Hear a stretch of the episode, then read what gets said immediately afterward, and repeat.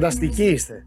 Έχετε αρχίσει να παίζετε και προβλέψεις για καλεσμένο και τα υπόλοιπα. Λοιπόν, πρώτα απ' όλα από την καλημέρα μου στον Δημήτρη που είναι στη Θεσσαλονίκη.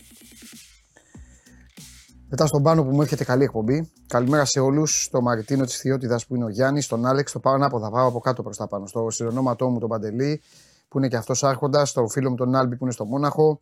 Ε, στο Γιώργο του Γιαννουρί που γράφει τόσο τιμητικά λόγια για μένα. Καλημέρα στο Θανάση, στο Γιώργο, στο Μαράκι που είναι στο Λονδίνο. Άρα Μαράκι, την τύχη σου να είχαμε. Λοιπόν, στο Σπύρο που είναι στη Λευκοσία. Ε, στον Νίκο που λέει αν θα έχουμε καλεσμένο. Σήμερα θα είμαι εγώ και εσείς. Εγώ και εσείς. Σας έχω τάξει άλλο ένα χτύπημα αυτή την εβδομάδα. Σας το έχω τάξει. Λοιπόν, καλημέρα και σε όλα τα παιδιά που στείλανε από πάνω, γιατί σήμερα θα μπει πολύ δυνατά η εκπομπή. Η εκπομπή σήμερα θα, θα μπει με μεγάλο πόνο, όχι από εμένα, θα το καταλάβετε όμως. Στη φαρέτρα μου έχω πάρα πολλά όπλα, τα οποία τα χρησιμοποιώ ανά πάσα στιγμή, όταν εγώ κρίνω σωστά. Εσείς μπορεί να λέτε, άρα παιδί μου αυτό που τι γίνεται, γιατί δεν είπαμε για αυτό, γιατί δεν είπαμε για το άλλο. Επιτρέψτε μου, ξέρω εγώ, πότε πρέπει να βγει το κάθε όπλο. Τέλος πάντων, ε, θυμάστε όμως, ε, να λέει ο Γιώργος δώσει κανένα ακόμα για το χτύπημα ε, του καλεσμένου. Ε, α, πρέπει να φέρει τον Εμίλιο, το φίλο μου. Βέβαια, βέβαια, το έχουμε πει. Πριν τελειώσει αυτή η εκπομπή και πάει στο καλό, πρέπει να το κάνω και αυτό, μην το ξεχάσω. Τέλος πάντων. Καλά, αυτός τρέχει τώρα. Παίρνεις βάγνα και όλες τις επαρχίες, πάει να κάνει σουτάκια και τέτοια. Θα το, θα το κάνω όμως, θα το κάνω. Ε, αύριο, αύριο, σας υπόσχομαι ότι θα ξυπνήσετε ανάποδα. Αυτό μόνο τίποτα άλλο. Εντάξει. Αυτό. Μην περιμένετε, δεν έχει να κάνει, όχι δεν έχει να κάνει. Ε, μην κολλάτε με την εκπομπή. Αυτά θα σας δίνω, τα points, αυτά.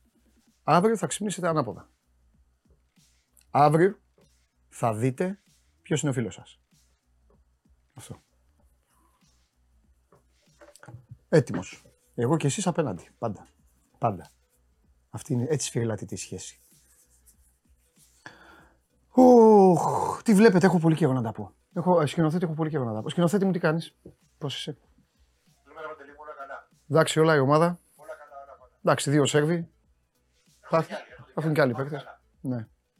Ε, ε, ε, Παναθηναϊκός ΑΕΚ, ο Παπαρένα, σκορ. Ε, ένα βράδυ του Οκτώβρη, του Νοέμβρη, ξέρω εγώ, έτσι, για ζεσταματάκι, πρώτο, πρώτο. Θα πρώτο. είμαστε παρέα, Ναι, θα φάμε όμορφα, θα περάσουμε ωραία βεβαίως.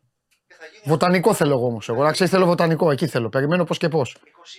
Εντάξει. Εκεί, βοτανικό, άπλα, εκεί βρώμικα, απ' έξω φαγητό και αυτά. Τέτοια θέλω. Παλάτι, παλάτι. παλάτι. Παλάτι. Τι πάρα παλάτι. Να έχει βρώμικα όμως. Δείτε. Α μην μου πεις εδώ είναι παλάτι. Ε, εδώ είναι παλάτι, πάμε να φάμε γκουρμέ τρία εστιατόρια. Δεν θα έρθω. Χωρίς βρώμικα δεν είναι γήπεδο. Α, μπράβο. Ωραία. Ε, πόσο, ε, πες το τέτοιο όμως. Σκορ πες. Έτσι για Θα ξεκίνημα. γίνει αυτό που πρέπει. Φέτο. Δεν θα χαριστούμε. Εντάξει. Λοιπόν, παρακολουθείτε ολοζώντανη την. ε, Ο Αλέξης λέει για το Φαϊπέρ Παντελή. Ναι, ρε, αλλά, τώρα το κατάλαβες. Ρε, Αλέξη, τώρα θα σου πω κάτι. Θα σου πω κάτι γιατί είσαι αδερφός και είσαι ένας από αυτούς οι οποίοι πραγματικά δεν έχουν λείψει ποτέ ε, από, από την εκπομπή. Ποτέ. Βέβαια, κάθε και ανάβεις το Μιχάλη και μου κάνετε ένα και ένα δύο, μου κάνατε τα αποδητήρια τέτοιο, αλλά τέλος πάντων. Ε, θα σου πω κάτι, ρε, Άλεξη. Με το χέρι στην καρδιά. Πάω σε όλα τα γήπεδα, όπως το ξέρεις. Όλα. Μεγάλα μάτσα, εκεί τα κυνηγάω. Πάω εκεί να δω, να γουστάρω, να μιλάω με τους παίκτες, να κάνω αυτό. Δεν μπορώ να είμαι καναπεδάτο εγώ. Δημοσιογραφία του καναπέ δεν το έκανα ποτέ, δεν μπορώ να το κάνω. Πες μου, ρε, Άλεξη, αλήθεια. Αν δεν υπήρχε να φάω και κάτι. Πες μου ένα λόγο να πάω. Ψέματα. Ένας λόγος είναι πόσο θα έρθει το μάτς. Πες... Εγώ αυτό τώρα. Κανένα παίκτης θα είναι. Λοιπόν, ε, πες μου, Άλεξ, σε παρακαλώ πολύ, ένα δεύτερο λόγο να πάω. Ένα δεύτερο λόγο να πάω. Ένα δεύτερο. Α, Βλαχόπουλος είναι. Ε, βέβαια. Και ο Βλαχόπουλος, game night late, χθες βράδυ. Είδατε χθες game night late; Είδατε; Ούτε εμείς. Παρασκευή. Λοιπόν. Ε, Παρασκευή βράδυ. Στον Αντένα. Δεν υπάρχει δεύτερος λόγος. Λοιπόν, παρακολουθείτε ολοζώντανη την εκπομπή εδώ στην Καναλάρα. ε, που έχετε κάνει ήδη εγγραφή, γιατί εγώ δεν είμαι, να, είμαι εχθρός προστακτικής, κάντε, ράντε, φτιάχτε, έχετε κάνει εγγραφή, όσοι γουστάρετε, ε, στο κανάλι του Sport 24, ε, στο Spotify με τη μορφή podcast ανεβαίνει η εκπομπή, ακούγεται μέσω της εφαρμογής TuneIn, ολοζώντανη και όταν κάνετε jogging την ακούτε στο Spotify, το είπαμε αυτό, το βράδυ που κάνετε γυμναστήριο. Έχει γίνει χαμός, αν ο Βλαχόπουλος βλέπει την εκπομπή τώρα, μετά από αυτά που θα ακούσει, από τον κύριο, θα το κάνει δεύτερο θέμα στο site. Δεύτερο. Πρώτο δεν ξέρω τι έχουμε αυτή τη στιγμή, γιατί δεν έχουμε μπροστά μου το site, αλλά αυτό θα το κάνει δεύτερο, σίγουρα. Και αύριο θα ξυπνήσετε ανάποδα. Πάμε!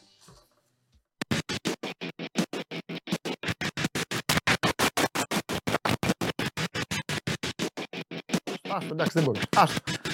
Σε έφαγε το τέτοιο. Και μόνο που σου είπα, μόνο που σου είπα Παναθηναϊκός ΑΕΚ, Νοέμβρη και αυτά, άρχιζε το χέρι σου να, να τρέμει. Δώσ' τον έτσι. Νάτος, καλώς τον. Χαίρετε. Καλ... Τι έχεις κάνει, πώς το έχεις κάνει, τι έχεις ζουμάρει, πώς είναι αυτό, τι, έχεις, τι κόλπο έχεις κάνει τώρα; Τι είμαι. Α. Είμαι πολύ κοντά. Όχι, όχι, έχεις ζουμάρει τον εαυτό σου, το πίσω είναι. Ε, ωραία, ωραία. Με το ροζέ μπλουζάκι σου. Έλα Δημήτρη μου, τι γίνεται; Ε.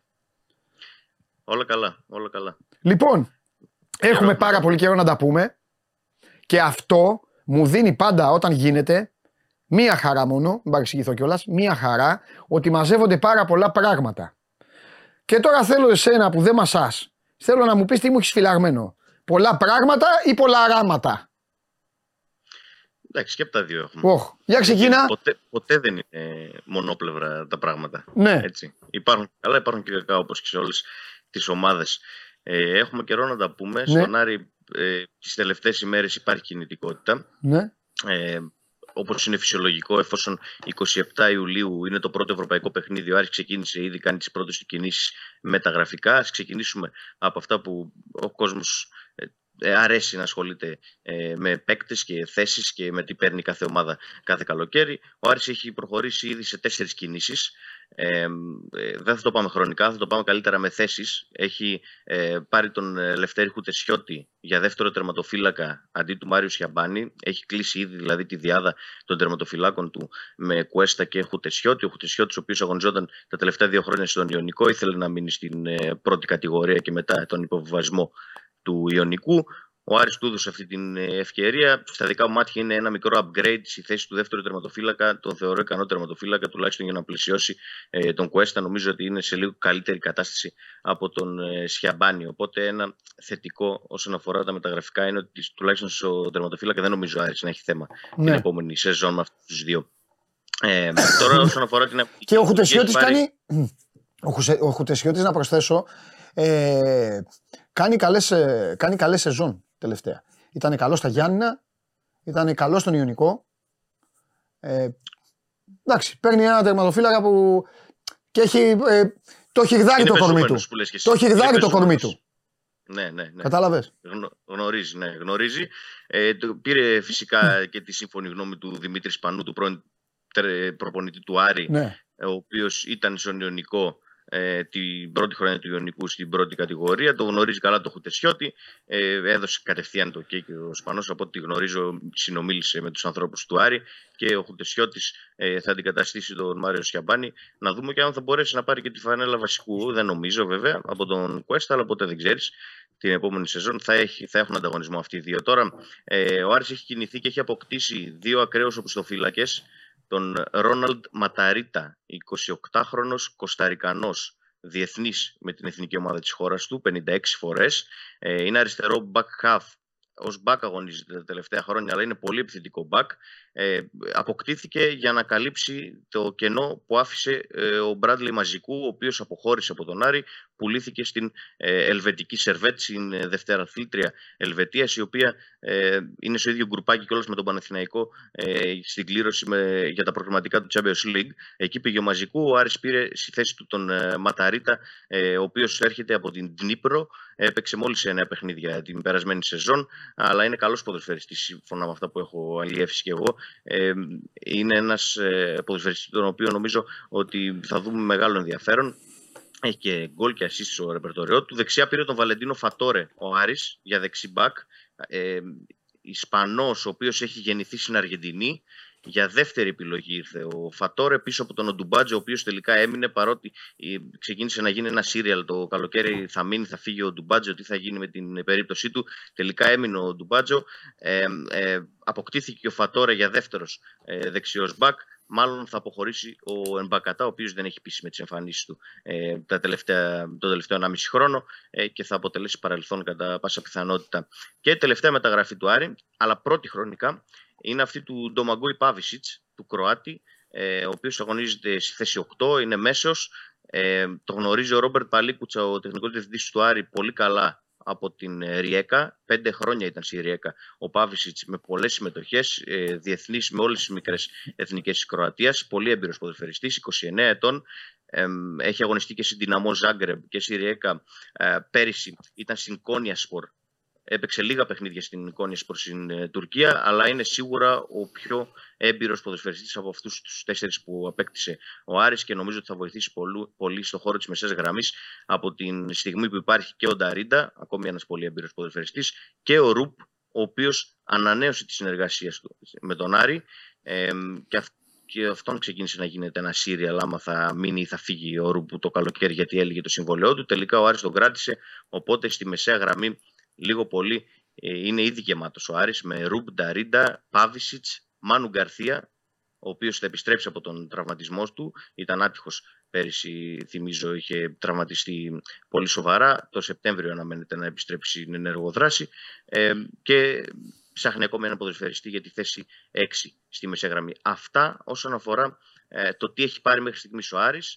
Κινείται φυσικά ε, για ακόμη περισσότερους ποδοσφαιριστές γιατί έχει σοβαρότατο θέμα στα άκρα της επίθεσης. Ο Ματέο Γκαρσία θα είναι ένας από αυτούς που θα αποχωρήσουν μάλλον. Δεν ταξίδεψε σήμερα στο Ισραήλ, όπου ταξίδεψε ο Άρης για να παίξει δύο φιλικά παιχνίδια με τη Μακάμπι Χάιφα αυτή την εβδομάδα μέχρι την Κυριακή. Θα βρίσκεται στο Ισραήλ η αποστολή του Άρη. Ε, ο Ματέο Γκαρσία έμεινε στη Θεσσαλονίκη. Θα πουληθεί κατά πάσα πιθανότητα στην Άτλα από το Μεξικό. Οπότε θα αδειάσει μια θέση στα Extreme. Και φυσικά είναι το θέμα του Πάλμα ανοιχτό για το αν θα αποχωρήσει ή αν θα παραμείνει και αυτός ο Εκστρέμ. Εσύ τι λες; Για το... Εγώ πιστεύω θα αποχωρησει ο Πάλμα μέχρι το τέλος της μεταγραφικής Αυτά που λέγανε τελικά για ΑΕΚ και όλα αυτά; Εγώ δεν τα αποκλείω. Okay. Νομίζω ότι υπάρχει θέμα. Ε, τώρα αν θα προχωρήσει ή όχι δεν ξέρω ενδεχομένως να έχουν γίνει και διερευνητικέ επαφές. Παρ' όλα αυτά, ο, είναι αυτή τη στιγμή παίκτης του Άρη. Ταξίδευσε σήμερα στο Ισραήλ να παίξει τα φιλικά του και αυτός όπως και οι υπόλοιποι με την ε, Μακάμπι Νομίζω ότι ο Άρης έχει θέσει ψηλά στη λίστα του την πώληση του Πάλμα και έχω την αίσθηση ότι μέχρι το τέλος της μεταγραφικής περίοδου ο ποδοσφαιριστής θα αποχωρήσει από τον Άρη για να καρποθεί και ο Άρης ένα καλό χρηματικό ποσό και να βοηθηθεί οικονομικά, γιατί δεν είναι τόσο απλή η κατάσταση στο ποδοσφαιρικό τμήμα του Άρη. Δεν, ε, ε, τα λεφτά δεν τρέχουν. Ε, υπάρχουν απαιτήσεις και χρειάζονται χρήματα. Οπότε από τη στιγμή που θα απολυθεί και ο Ματέο, νομίζω αν απολυθεί και ο Πάλμα θα είναι σε καλή ε, μοίρα ο Άρης. Έφυγε και ο Ιτούρμπε, αφού είπαμε και για εξτρέμ, έλεγε το συμβολέο του. Ναι. δεν ήταν να μείνει. Ο Άρης δεν έκανε καν συζητήσεις, από όσο γνωρίζω, για να τον κρατήσει. Στην Κρέμιο έχει συμφωνήσει προφορικά να συνεχίσει την καριέρα του η Τούρμπε. Δεν έχει ανακοινωθεί ακόμη βέβαια από τους Βραζιλιάνους, αλλά κατά πάσα πιθανότητα εκεί ε, θα πάει ο, η Τούρμπε. Ε, όσον αφορά τον Γκρέι τώρα, ναι. και αυτό είναι σημαντικό θέμα. Θα σε ρώταγα για τον Γκρέι και θέλω και κάνα δύο πραγματάκια άλλα να σε ρωτήσω, αλλά πες, πες μας για τον Γκρέι. Όσον αφορά τον Γκρέι, χθες επέστρεψε από την άδειά του. Ο Γκρέι, ο Ντουμπάτζο και ο Κουέστα είχαν μεγαλύτερη άδεια το καλοκαίρι γιατί παντρεύτηκαν και οι τρεις okay. τις ίδιες ημέρες. Οπότε επέστρεψαν και οι τρεις χθες και έκαναν εργομετρικά. Έκαναν προπόνηση κανονικά χθες το απόγευμα. Ταξιδεύουν όλοι. Ε, Ισραήλ, ταξίδεψαν μάλλον όλοι στο Ισραήλ. Είχε διαρρεύσει πριν λίγες ημέρες ότι ο Άρης είναι πολύ κοντά στη συμφωνία με τον Γκρέι για να λύσει το συμβόλαιό του. Και χωρίς να ζημιωθεί ιδιαίτερα. Ε, Παρ' όλα αυτά, διαψεύστηκε μετά από ε, λίγες ώρες αυτό ε, και προς το παρόν είναι ποδοσφαιριστής του Άρη και υπολογίζεται κανονικά. Η εκτίμησή μου είναι ότι λίγο ή πολύ ο Άρης θα βρει τον τρόπο και θα απεμπλακεί από τον Γκρέι γιατί φαίνεται ότι δεν τον θέλει και ιδιαίτερα. Παρ' όλα αυτά, εφόσον είναι ακόμη ποδοσφαιριστής του Άρη, συνεχίζει κανονικά ε, και είναι ο μοναδικός επιθετικός αυτή τη στιγμή στην ομάδα γιατί δεν έχει άλλον ε, παίκτη για αυτή τη θέση ο Άρης αυτή τη στιγμή. Ναι. Είναι μόνο ο Γκρέι, κινείται για φορ έντονα. Εφόσον κλείσει φορ, ενδεχομένως να δούμε και εξέλιξη στην ε, περίπτωση του Γκρέι ενδεχομένως να έρθει συμφωνία ο Άρης και να λύσει το συμβόλαιο του με την ομάδα ο Τζαμαϊκανός. Ωραία. Ε, ο Νταρίντα είναι οκ. Ο Ντάριντα είναι οκ. Για τον ο Ντάριντα έχουν έρθει ομάδες πάντως. Ο Ρόμπερτ Παλίκουτσα πρόσφατα είπε ότι ο Άρης έχει προτάσεις για τρεις ποδοσφαιριστές του. Ουσιαστικά σκιαγράφησε ότι ο ένας είναι ο Μαζικού που έφυγε, όντως πήγε στη Σερβέτ, και οι άλλοι δύο είναι ο Ματέο Γκαρσία και ο Πάλμα. Οι πληροφορίες μου λένε ότι έχει έρθει πρόταση και για τον Εμπακατά, αλλά έχουν κάνει διερευνητικές ε, επαφές και για τον Ντάριντα ομάδες. Ο Ντάριντα, ο οποίος το, στο δεύτερο μισό της περασμένης Ναι. σεζόν έκλεψε την παράσταση. Ήταν από τους καλύτερους του πρωταθλήματος. Όχι μόνο Ωραία. του Άρης, σίγουρα ο καλύτερος του Άρη. Ε, θα να το δούμε. Και αυτό αν έρθει η χειροπιαστή πρόταση, νομίζω ότι ο Άρης θα τη συζητήσει, αλλά είναι σίγουρα ο βασικός πυλώνας του Νταρίντα για του χρόνου. Μάλιστα. Δημήτρη μου, σε άκουσα προσεκτικά. Τώρα θέλω να σου πω κάτι. Θα μπορούσες να μιλάς μέχρι το βράδυ. Με ουσία. Κάνει μπαμ. Έχεις πει όλες τις θέσεις του γηπέδου. Σχεδόν. Όλες νομίζω. Θα, θα προλάβει ο Άρης. Και, και, και κάτσε. Δεν εννοώ να προλάβει το ευρωπαϊκό παιχνίδι. Το ευρωπαϊκό παιχνίδι δεν το προλαβαίνει καμία ελληνική ομάδα. Το αν θα περάσει ελληνική ομάδα ευρωπαϊκό παιχνίδι πλέον το ξέρουν πάρα πολύ καλά όσοι τις υποστηρίζουν από το πιο ε, τυφλό άσχετο που πηγαίνει και είναι με πλάτη στο γήπεδο μόνο και μόνο για να τραγουδάει μέχρι το πιο μοιημένο ποδοσφαιρομανή που πάει στο γήπεδο και ξέρει πριν τον προπονητή τι θα κάνει. Όλος ο κόσμος έχει καταλάβει ότι για να περάσει ευρωπαϊκό παιχνίδι η ομάδα του θα πρέπει να είναι καλά εκείνη τη βραδιά, δύο-τρεις παίκτες να κάνουν επιπροσωπικού φοβερό βράδυ και να είναι και κολόφαρδι. Όχι τυχεροί, κολόφαρδι. Τέλος. Σκληρό ακούγεται. Σκληρό να ακούγεται. Απο, έχει αποδειχθεί για όλους. Άπαντες. Δεν σε ρωτάω γι' αυτό. Αλλά πλέον για τον Άρη, έτσι όπως μας τα λες, σε ρωτάω ακόμη και για το ίδιο το πρωτάθλημα.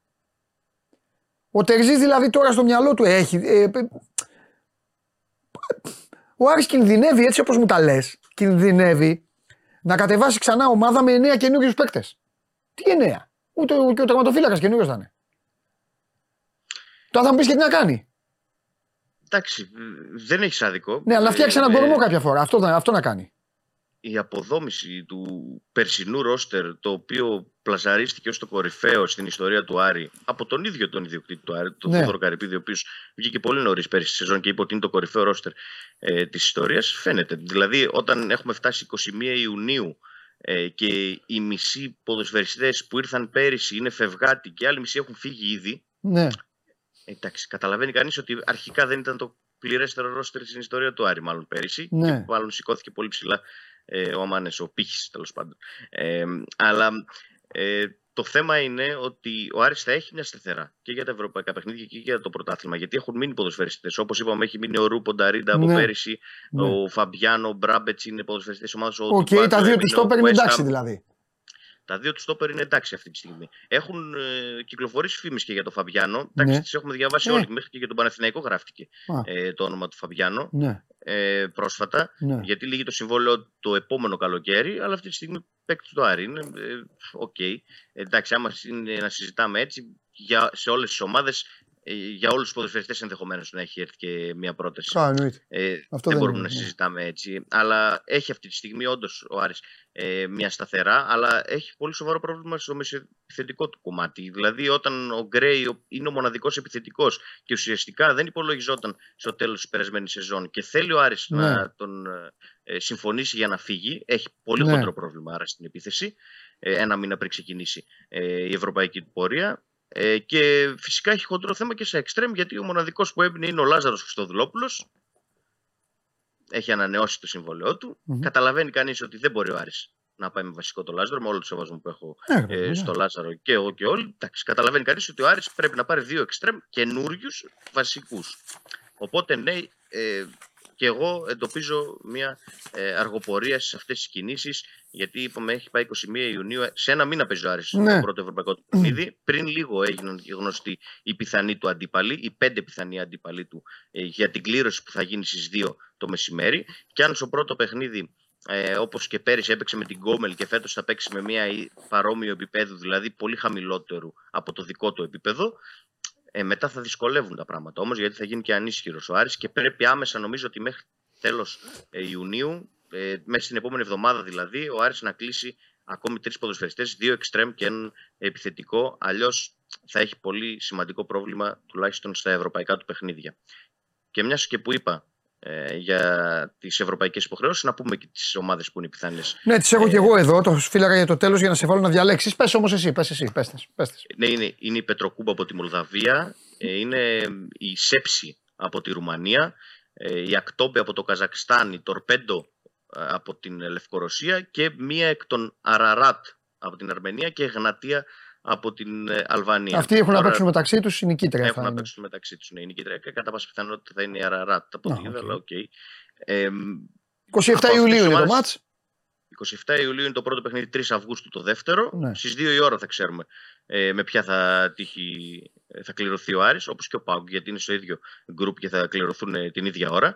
Ε, από αυτές η καλύτερη ομάδα, ε, εφ- από αυτές που είδα είναι η Σέψι από τη Ρουμανία. Μμμ. Είναι μια ομάδα που ιδρύθηκε το 2011 ε, και ρίχνει λεφτά εκεί πέρα ο πρόεδρος. Έχει Ιταλό προπονητή, είναι δύο φορές κυπελούχος Ρουμανίας και ρίχνει χρήμα. Είναι μια αντίστοιχη περίπτωση της Κόλος Κοβαλίβκα που έτυχε ο Άρης ε, από την Ουκρανία πριν ε, μερικά χρόνια και αποκλείστηκε κατευθείαν στο πρώτο του παιχνίδι στην Ευρώπη. Ήταν μια νεοσύστατη ομάδα και η Κόλος και τον απέκλεισε τον Άρη. Αυτές είναι επικίνδυνες ομάδες. Εντάξει, τώρα δεν μπορούμε να μιλάμε για το ποιες να αποφύγει και ποιες να γλιτώσει. Εννοείται. Άμα θέλει Ε, να τι θες; αποφύγει Τους περσινούς που πήγαν στις Χαλκιδική διακοπές και ξαναγύρισαν να παίξουνε; Ε, αυτό θέλω να σου πω. Άμα θέλει να αποφύγει και όλε τις ομάδες από αυτές, καλύτερα να μην κατέβει καθόλου. Αλλά ναι, αν τύχει με τη έψη, θα είναι η χειρότερη δυνατή κλήρωση από αυτές τις ομάδες που είπαμε, γιατί οι Σωστό. υπόλοιπες ομάδες είναι τύπου γκόμελ.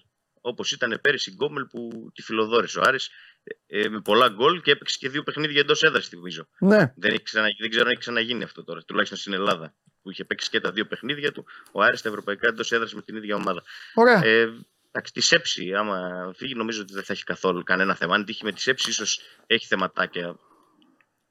Ωραία. Εντάξει, Δημήτρη μου. Θυμίζω απόψε 8 η ώρα φιλικό με τη Μακάμπι Χάιφα και κλεισμένο των θυρών. Σε προπονητικού χαρακτήρα θα είναι το συγκεκριμένο φιλικό. Και την Κυριακή ξανά με τη Μακάμπι Χάιφα το επίσημο Α, Ωραία. φιλικό.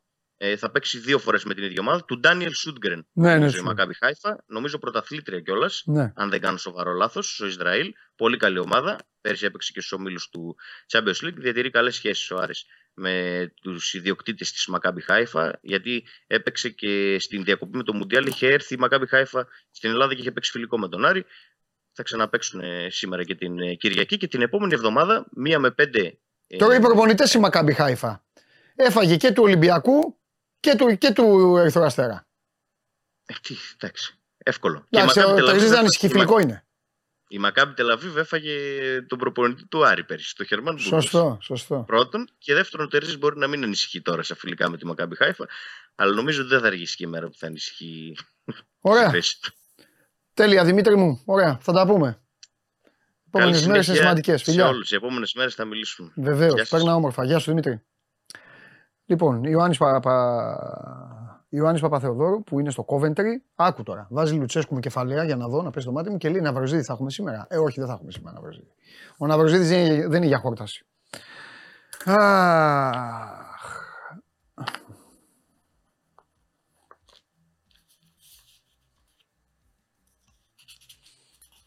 Μάκης Gate 4. Ο Σάββας θα βγει σήμερα. Χμ. Μάκη.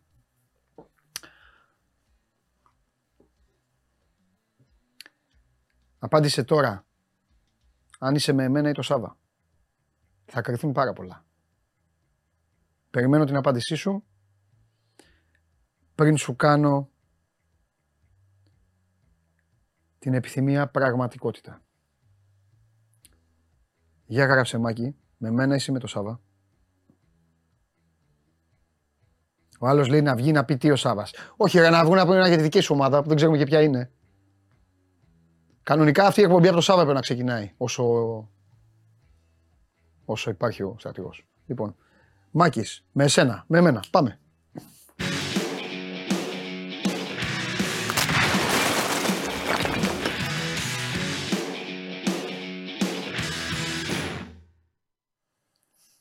Ω, πρόοδος, α, με κίτρινα. Α, εδώ έχουν γίνονται έσκοι. Ο πόλεμος που δέχεται, ο πόλεμος που δέχεται ο φίλος μου πλέον έχει ξεφύγει η κατάσταση.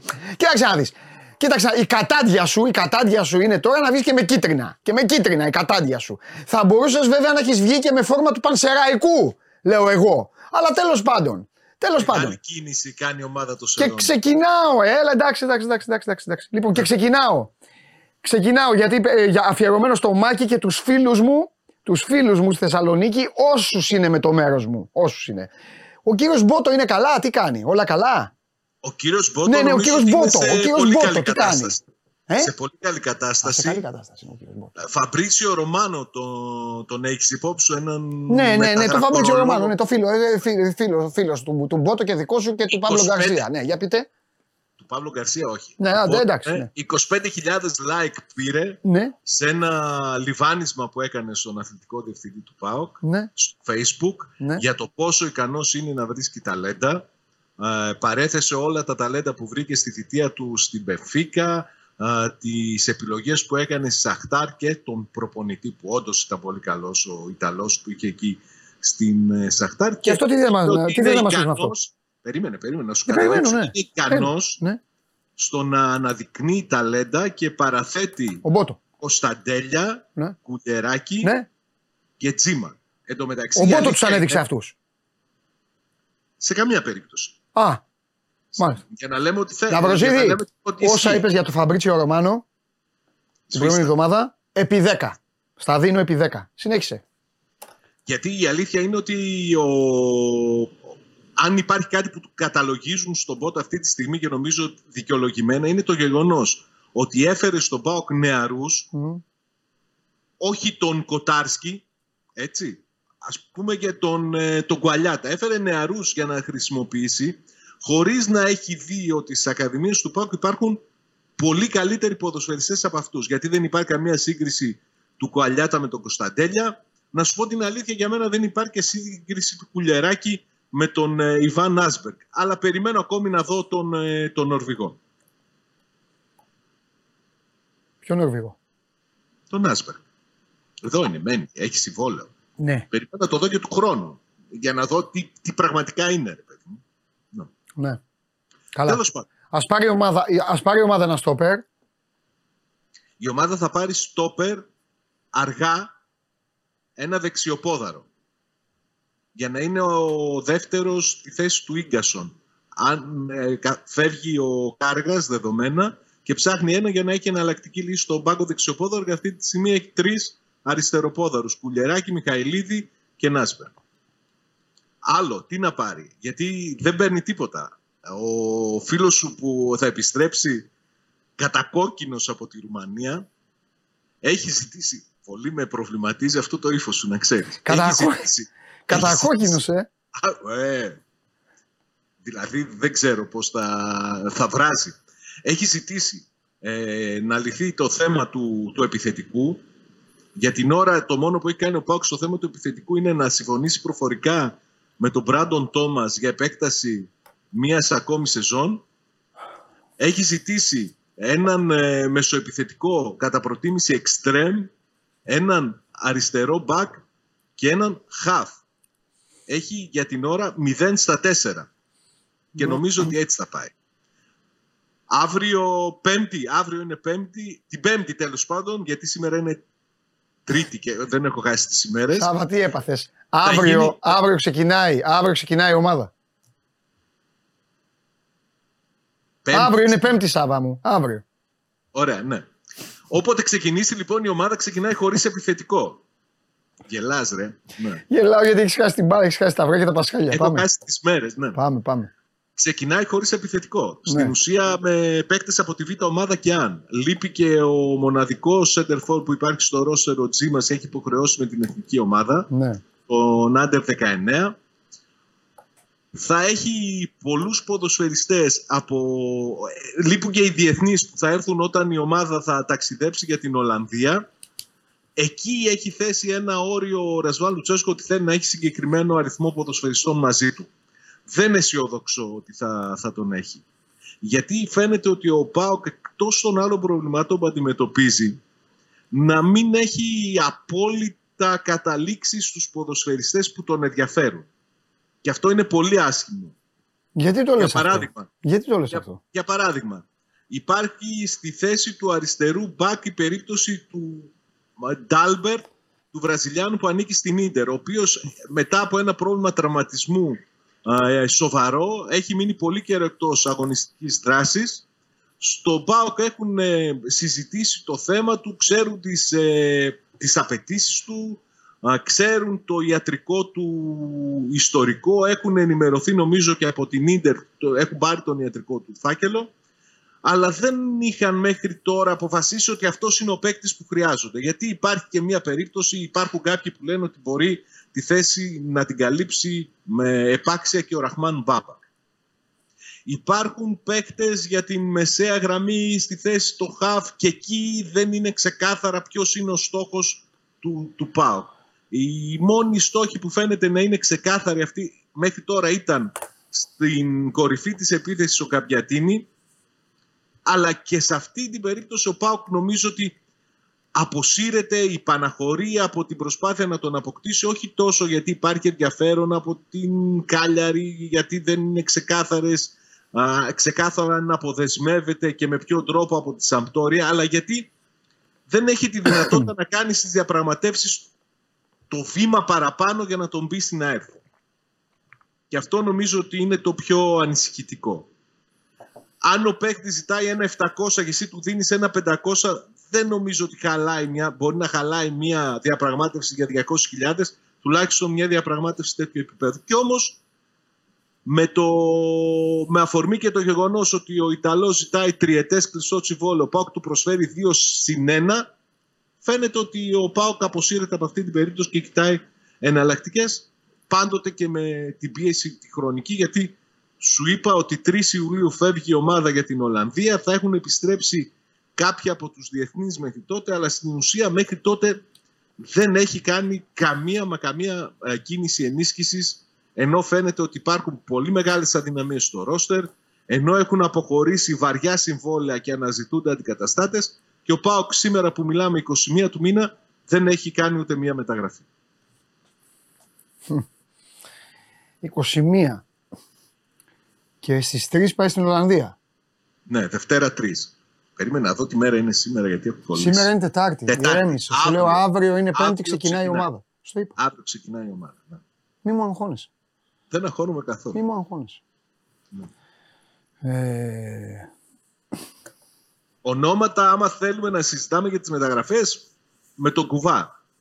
Αλλά το θέμα είναι ότι δεν υπάρχει κάτι εκτός από ενός Ολλανδού εξτρέμ του Μισιτζάν που είναι ελεύθερος από την Τφέντε που φαίνεται να έχουν καταλήξει ότι αυτός είναι ο παίκτης που, που τους ταιριάζει, που τους κάνει. Δεν έχω κάτι έτσι πιο προσιτό ή στον ορίζοντα ότι μπορεί να τελειώσει άμεσα. ε, ωραία. Λαφιωρίτα εναντίον Ζίμπρου. Μπάλτζαν εναντίον Ντομζάλε. Μπεϊτάρ, Λεύσκι Σόφιας και Καμπάλα. Ποια θέλω. Ε, ναι, αφού δεν έχεις, ε, δεν έχεις κανένα παίκτη, πες κανέναν αντίπαλο. Λεύσκι Σόφιας. Για να Αυτή που πας. τον απέκλεισε πέρυσι. Όχι. Α, για το, για, για το αίμα πίσω. Ε, βέβαια. Και θα πας εκεί προετοιμασμένος και θα ξέρεις ότι θα πας να δώσεις μάχη. Όπως πήγες να παίξεις πέρυσι το καλοκαίρι και είδες ένα γήπεδο να, να κοκλάζει γεμάτο με Βούλγαρους που αποθέωναν μια ομάδα που αποκλείστηκε στον επόμενο γύρο, αν δεν κάνω λάθος, με ομάδα από το Γιβραλτάρ ή από την Μάλτα.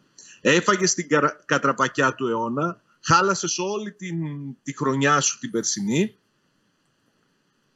και αν πέσεις πάλι με την Λεύσκη Σόφια, θα, έχεις τη δυνατότητα, θα ξέρεις τι, τι πρέπει να κάνεις για να μην σου, σου κρεμάσουν και κουδούνια. Έτσι. Καλά, η χρονιά δεν χάλασε έτσι. Η χρονιά εντάξει. Ε, πώς Κύλησε χάλασες, ανάλογα έτσι. με τη φιλοσοφία. Ε, είπες, στην αρχή είπες πάρα πολύ σωστά πράγματα. Η φιλοσοφία, ο Πάοκ άλλαξε τη φιλοσοφία του πέρυσι. Ήθελε να φρεσκάρει την ομάδα του με νέους παίκτες. Και τελικά όλοι, όλοι οι νέοι αυτοί παίκτες που μαζεύτηκαν έπαιξαν καλή μπάλα, αλλά κάποιες στιγμές δεν είχαν την, α, την, την ετοιμότητα να κάνουν το παραπάνω βήμα. Δεν ήταν παρτοκαπνισμένοι. Δεν είχαν νομίζω και την στήριξη από τους παλιότερους για να μπορούν να πάρουν ανάσες, για Όχι, να οι μπορούν να παλαιότεροι πάρουν είχαν βοήθειες. ο καθένας τα δικά του προβλήματα. Ο Βιερίνια δεν άντεχε, ο Μπίσεσβαρ δεν άντεχε, ο Ολιβέηρα χτύπαγε και ο Ελκαντουρί ήταν μονίμως τραυματίας. Οκ. Σωστά. Και ο Οι Ίγκασον άλλοι ήταν όμως αυτός που ήταν άντεξε. υγιείς, Ο ΠΑΟΚ είχε το καλύτερο, το καλύτερο ντουέτο κεντρικών αμυντικών. Από το πουθενά. δεν Ο διαφωνώ. Κουλιεράκης εμφανίστηκε από το πουθενά. Τον Κουλιεράκη τον βοήθησε πολύ ο Ίγκασον. Πάρα πολύ. Τον Κουλιαράκη νομίζω τον βοήθησαν όλοι. Ναι. Οι συγκυρίες εννοώ. Ο, Πάνω. ο Κάργας που δεν, ο Ο Μιχαηλίδης που Κουλιεράκης δεν. δεν ήταν καν στην εξίσωση πριν να φύγει η ομάδα στην Ολλανδία. Όπως δεν Βέβαια. ήταν και στην εξίσωση και ο Κωνσταντέλιας. Βεβαίως. Έτσι στην αρχή της χρονιάς. Ναι. Όταν όμως χρειάστηκε ο Κωνσταντέλιας να πάρει Ναι. ανάσες, να αποφορτιστεί και να μην παίζει Ναι. 37 ξέρω εγώ πόσα συνεχόμενα παιχνίδια από τη στιγμή που καθιερώθηκε, Ναι. δεν υπήρχε κάποιος παίκτης για να ικανοποιεί τον προπονητή του και να το βάλει στη θέση του και αναγκαστικά επέμβει, επέμενε στην επιλογή του Κωνσταντέλια που ήταν κάτι αφύσικο για μένα Ναι. να στηρίζεται ο Πάοξ σε ένα 20χρονο παιδί από το ξεκίνημα του, του, από την επανέναξη των υποχρεώσεών του στο, στο πρωτάθλημα μετά το Μουντιάλ μέχρι και το τελευταίο παιχνίδι της σεζόν. του. Ναι. Μια χαρά είναι. Ε, μια χαρά ήταν το. Ε, μια χαρά ήταν το παιδί. Μια χαρά έπαιξε και τώρα το κέρδος είναι ότι είναι έτοιμος. Αυτό φυσικά και θα μετρήσει πολύ και στη δική του περίπτωση και στην περίπτωση του, του Κωνσταντέλια. Το θέμα είναι με του, τους υπόλοιπους τι γίνεται. Στην περίπτωση του Κουλεράκη, συγγνώμη. Με τους υπόλοιπους τι γίνεται. Γιατί, επαναλαμβάνω, υπάρχουν πολύ μεγάλα κενά στο ρόστερ, ιδιαίτερα στην επίθεση και μεσοεπιθετικά κατά την άποψή μου και θα πρέπει να, να καλυφθούν. Και πλέον ο χρόνος πιέζει αφόρητα το, το ΠΑΟΚ. Συμφωνώ. Ξεκίνησα την κουβέντα μας με μια ερώτηση. Πού είναι ο κύριος Μπότο; Ο κύριος Μπότο είναι μέσα στις μεταγραφές. Όχι, Μην όχι, θεωρήσει όχι. κανείς ότι Ο κύριος, είναι Μπότο, άμυρος. ο κύριος Μπότο είναι οι Α, μεταγραφές. κινήσεις κάνες. Σε μια ομάδα, σε Δεν μια είναι ομάδα που αυτό. λειτουργεί normal, ο κύριος Μπότο είναι οι μεταγραφές. Ο κύριος Κορδόν είναι οι μεταγραφές. Ο κύριος Παπαδημητρίου είναι οι μεταγραφές. Έτσι λειτουργούν οι ομάδες. Έλα coach, τι κάνεις; Έχω αυτούς τους 15 παίκτες. Δες τους. Τους βλέπει ο coach. Και λέει Ε. το 1, το 5, το 6, το 7, το 10, το 12 το- και το 13 με ενδιαφέρουν. Πάμε. Και μετά ξεκινάει ο αθλητικός διευθυντής που έχει πάρει Σωστά. τα χρήματα από τη διοίκηση και παίζει μπάλα. Αμ, εδώ ήρθες. Ε, πού ήρθα, όχι, εδώ είμαι. Παίζει και η διοίκηση ρόλο, η ιδιοκτησία Η ρόλο. ιδιοκτησία, η ιδιοκτησία, budget. η ιδιοκτησία έχει πει στον Μπότο, για να μιλάμε για τον ΠΑΟΚ, έχει πει στον Μπότο, Μπότο, εμείς σου δίνουμε ε, αυτά. Και ο Μπότο με αυτά κινείται. Και ο Μπότο τι, δεν μπορεί να ανέβει 200.000 για να κλείσει ένα ποδοσφαιριστή, να Πώς φέρει. δεν μπορεί; Δεν ξέρω τι κάνει. Εγώ σε Γιατί δεν ρώτησα, εγώ έτσι ανεβαίνει; ξεκίνησα την κουβέντα μας. Πού είναι; Νο- νομίζω ότι οι ευθύνες είναι καταμερισμένες σε όλους αυτή τη στιγμή. Ευθύνη Και για καταμερισμένη μένα, σε όλους, όπως δηλαδή για πες μου, για, πα- για ανέλησέ το μου. Και στις επιλογές του προπονητή. Stop. Δηλαδή, Δηλαδή, αν, Δηλαδή. Ο, ο, αν όπως πέρυσι το καλοκαίρι ο Πάοκ επιμείνει σε περιπτώσεις τύπου Τζιονβίγκο, θα είναι πρόβλημα για τον Πάοκ. δεν κατάλαβα. Γιατί ήταν άσχημο που ήθελε τον Τζιοβίνκο. Για πόσο καιρό, για 1,5 μήνα, για 2 μήνες; Είναι Στο θέμα της τέλος υπόλοιπης θα το πάρει. λειτουργία. Δεν είναι του προπονητή. Ωραία. Ο προπονητής λέει θέλω τον Τζιοβίνκο. Δεν τον κυνηγάει. Τον κυνηγάει η ομάδα μετά. Πάμε, Δεν- πού αλλού φταίει ο Το προπονητή. παραδέχομαι. Δεν λέω Πού για αλλού φταίει, τον δεν φταίει ο προπονητή. προπονητής, αγόρι. Υπάρχει Ποτέ και δεν φταίει ο ευθύνη- προπονητής αυτά. Υπάρχει και ευθύνη του αθλητικού διευθυντή και της ικανότητάς του να βρει παίκτες που να ικανοποιούν τον προπονητή του και υπάρχει και η, η ευθύνη της διοίκησης για το αν πρέπει να καθορίζεται αναπερίπτωση ε, το κασέ κάθε ποδοσφαιριστή, αν πρέπει να ανάβει κάθε τρεις και λίγο το πράσινο φως και αν θέλει να, να επενδύσει συγκεκριμένο budget για τις μεταγραφές ή όχι. Ωραία. Με κάλυψες. Θα τα πούμε αύριο; Όποτε θέλεις. Θα τα πούμε αύριο. Φιλιά. Καλή συνέχεια. Και εσύ.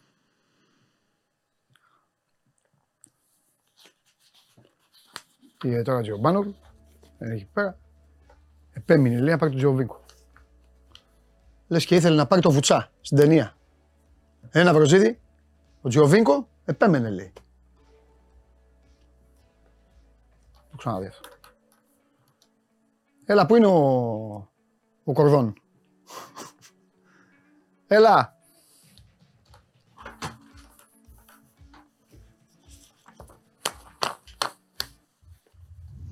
Ο άλλος, ο άλλος λέει λάθος είσαι παντελή. Άκου αδερφέ.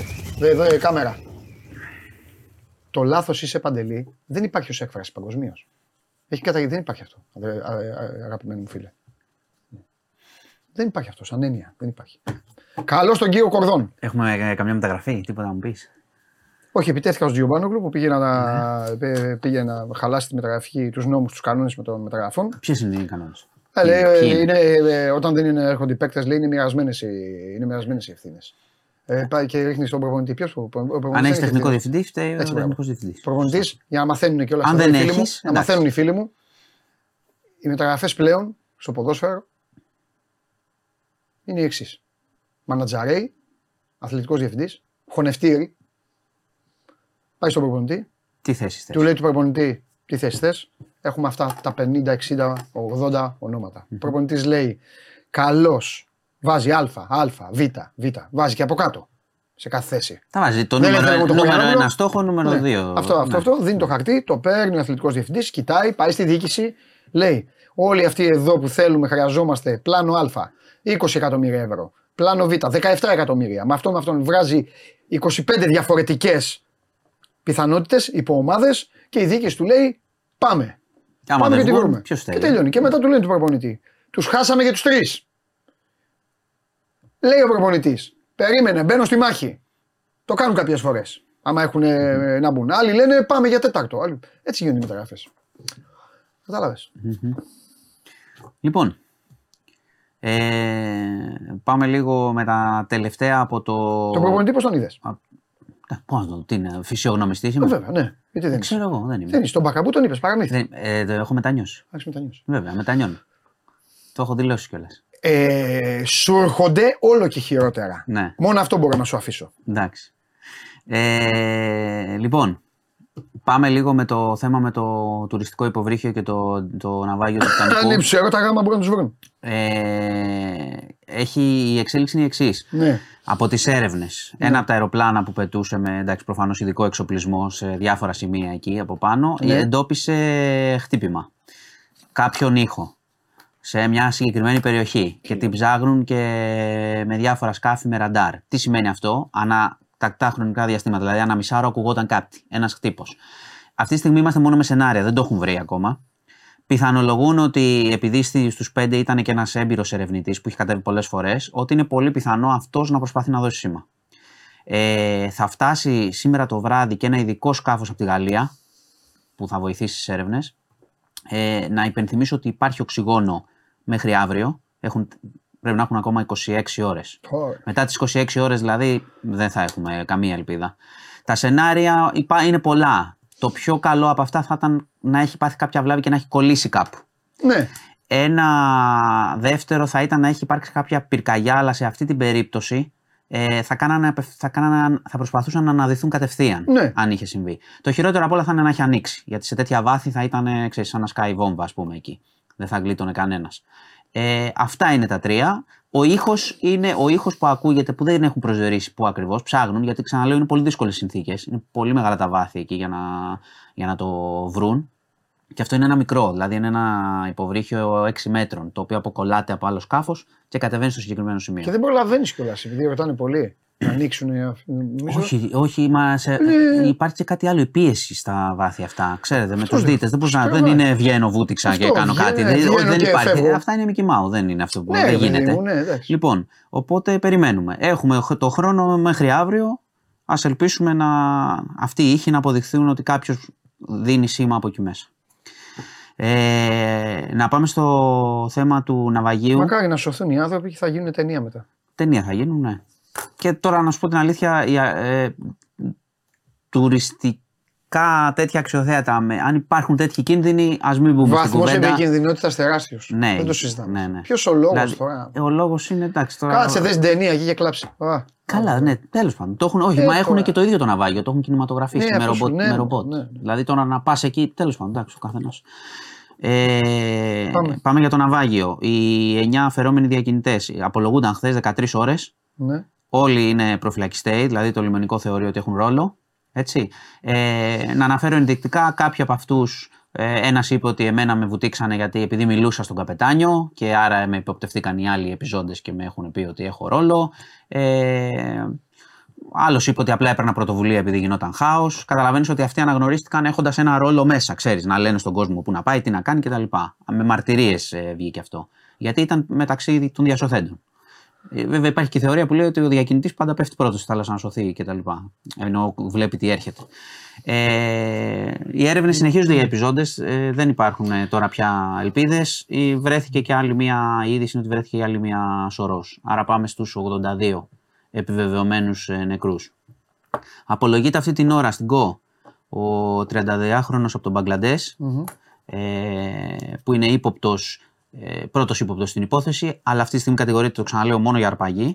Ε, ψα, το φως ίσως πέσει από τις τοξικολογικές εξετάσεις, έχει μπερδευτεί πάρα πολύ η υπόθεση και ως προς το χρόνο και ως προς το που έγινε το έγκλημα και ως προς το πώς μεταφέρθηκε από ποιους, αν συμμετείχαν παραπάνω άτομα και όχι μόνο αυτός ο ένας, ο οποίος ένας μέχρι στιγμής δεν έχει σπάσει.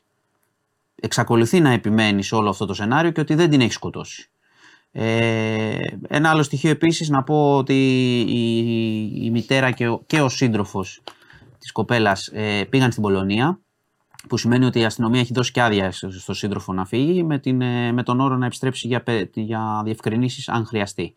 Ε, επαναλαμβάνω ότι έχει άλοθη για την ώρα, της, ε, για την ώρα που θεωρείται ότι ε, δολοφονήθηκε η κοπέλα, ο σύντροφος. Και επίσης υπάρχει πολύ μεγάλο ενδιαφέρον έτσι κι αλλιώς από την Πολωνία. Έτσι έχουν στείλει και εδώ η πρεσβεία και αυτά και μεταφραστεί για απευθείας ενημέρωση με τη χώρα. Νομίζω ότι οι τοξικολογικές ίσως πούν περισσότερα πράγματα Μάλιστα. για το κορίτσι. Λοιπόν, είχαμε ένα τραγικό περιστατικό, τραγικό απίστευτο στην Ηλία. Ένας 83χρονο ε, πυροβόλησε με δίκανο και σκότωσε ένα 52χρονο στα χωράφια. Το ήθελε. Ναι, επίτηδες. Ναι. Έλα ρε. Ε, είχαν, είχαν καυγάδες Ναι. συχνούς. Ο γνωστός καυγάς μπήκαν τα πρόβατά σου μέσα στο χωράφι μου. Αυτό ήτανε. Και πάνω σε ένα τέτοιο τσακωμό, ο- και ο 52χρονο του είπε: Εντάξει, λέει, τσακωμό έχεις πει, με βριζόμαστε αυτά, τι θα κάνεις να με σκοτώσεις. Και πήρε ο άλλος το δίκανο και του ρίξε. Δύο, τον σκότωσε, πατέρας τεσσάρων παιδιών, ο 52χρονο.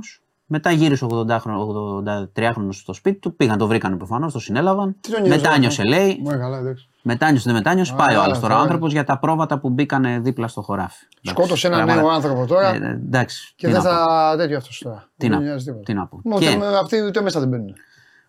Τώρα, ό,τι για να πούμε, ο άνθρωπος έχασε τη ζωή του Αυτό τώρα λέω. για τα πρόβατα που πήγαν λίγο πιο δίπλα. Εντάξει, τα, τα ξέρω ότι είναι συχνοί καυγάδε αυτοί, τα πρόβατα, τα χωράφια, τα έτσι. Εντάξει. Κομμωδία. Αλλά τώρα να πάρεις τώρα το δίκανο να στερήσεις τη Κομμωδία. ζωή, τι να πω. Και κλείνω με ένα ε, σκάνδαλο φοροδιαφυγής για γνωστή influencer εδώ στην Ελλάδα. Ξέρω που σου αρέσουν σε ένα influencer. Έλα, ρε, διώξτε τον αυτόν ρε, που κάθεται και κάνει πρόμο τώρα. Τέτοιο, τον είχατε ακόμα. Ε, ευχαριστώ τους τώρα, που, υπόλοιπους. τώρα που πεις και πρόμο. Ε, Λοιπόν. λοιπόν, ρε, μπαίνει μέσα και λέει: Πηγαίνετε, δείτε τέτοιο. Είμαστε. εντάξει. Πούν και όλα στους Ταλιμπάν. Ε, Τραβάμε ρε, με τον κάθε. Εντάξει, αυτά είναι παντού τώρα στο- στο διαδίκτυο τα πρόμο και τα Είναι φοβερό, ρε. Μπαίνει μέσα ένας και λέει: Πηγαίνετε να δείτε, λέει, σαν να δίνει δώρα. Μμ, εντάξει. Και έλεγε: Ρε, να βραζιδί. Αϊτό. Με τον Ντενή. Λοιπόν, Τραβάμε. τώρα που λες για δώρα και πρόμο. Ε, influencer, η ΑΔΑΕ, Σώπαμε, ρε, τα νούμερα. Ναι. βγήκε, βρήκε ένα σκανδαλάκι φοροδιαφυγής για γνωστή influencer που και αυτή δίνει δώρα κλπ. ναι. Σε δύο μόνο χρόνια χρήσης, προσέξτε, δύο χρόνια είχε αποκρυφτεί κεφάλαιο 350.000 ευρώ φορολογητέο. φορολογητέο. Και έπεσε πρόστιμο 270 χιλιάρικα. Μισό λεπτό θα μου το ξαναπείς γιατί Συνέχισε. έπεσε και το σύστημα. Σκηνοθέτη και εσύ το ίδιο σήμερα. Σήμερα η κατάσταση δεν είναι καλή. Δεν είναι καλή. Ναι, refresh. Μόνο αυτό λες. Ναι, γιατί δεν μου το λες πριν το δω όμως. Λοιπόν, refresh μπε- βγαίνετε και ξαναμπαίνετε. Τη βούλιαξε την εκπομπή. Ο σκηνοθέτης ευτυχώς έγινε πριν την κλήρωση. Και θα πάμε σε, θα πάμε σε Παναθηναϊκό για να κάνουμε μαζί την κλήρωση με το, Πάνω στην influencer. με το γουλί. Ναι. Ε, Για πάμε. λοιπόν, πρόστιμο λοιπόν επιβλήθηκε στην influencer 270 χιλιάρικα πρόστιμο Ναι. γιατί μέσα σε δύο χρόνια είχαν, είχε αποκρύψει φορολογητέα ύλη 350 χιλιάρικα. Γιατί το αναφέρω, ναι. όχι μόνο για την συγκεκριμένη που δεν, δεν έχει δοθεί και το όνομά της, δεν ξέρουμε, αλλά γενικώς καλό είναι όταν έχουμε και τη νέα κυβέρνηση, γιατί έχουμε και εκλογές, αυτό δεν το έχουμε πει, το έχουν ξεχάσει όλοι. Ναι. Όταν έχουμε και τη νέα κυβέρνηση, να το ψάξει λίγο την γενικά τη φοροδιαφυγή σε influencer. Να μην πληρώνουν φόρους μόνο μισθωτοί συνταξιούχοι και να γίνεται πάρτι αλλού με χιλιάρικα Σωστό. κάθε μέρα. Σωστό. Οπότε κυρίως γι' αυτό το λέω. Μάλιστα. Αυτά. Είσαι σε φοβερή κατάσταση. Αυτά. Τώρα Έχουμε- πες εδώ ο Μιχάλης όμως, ο Μιχάλης Τι λέει ο Μιχάλης; ε, είναι ο μουηδεάτης σου. Μμμ. Ο Μιχάλης είναι, έχετε βγάλει μαζί την ίδια σχολή.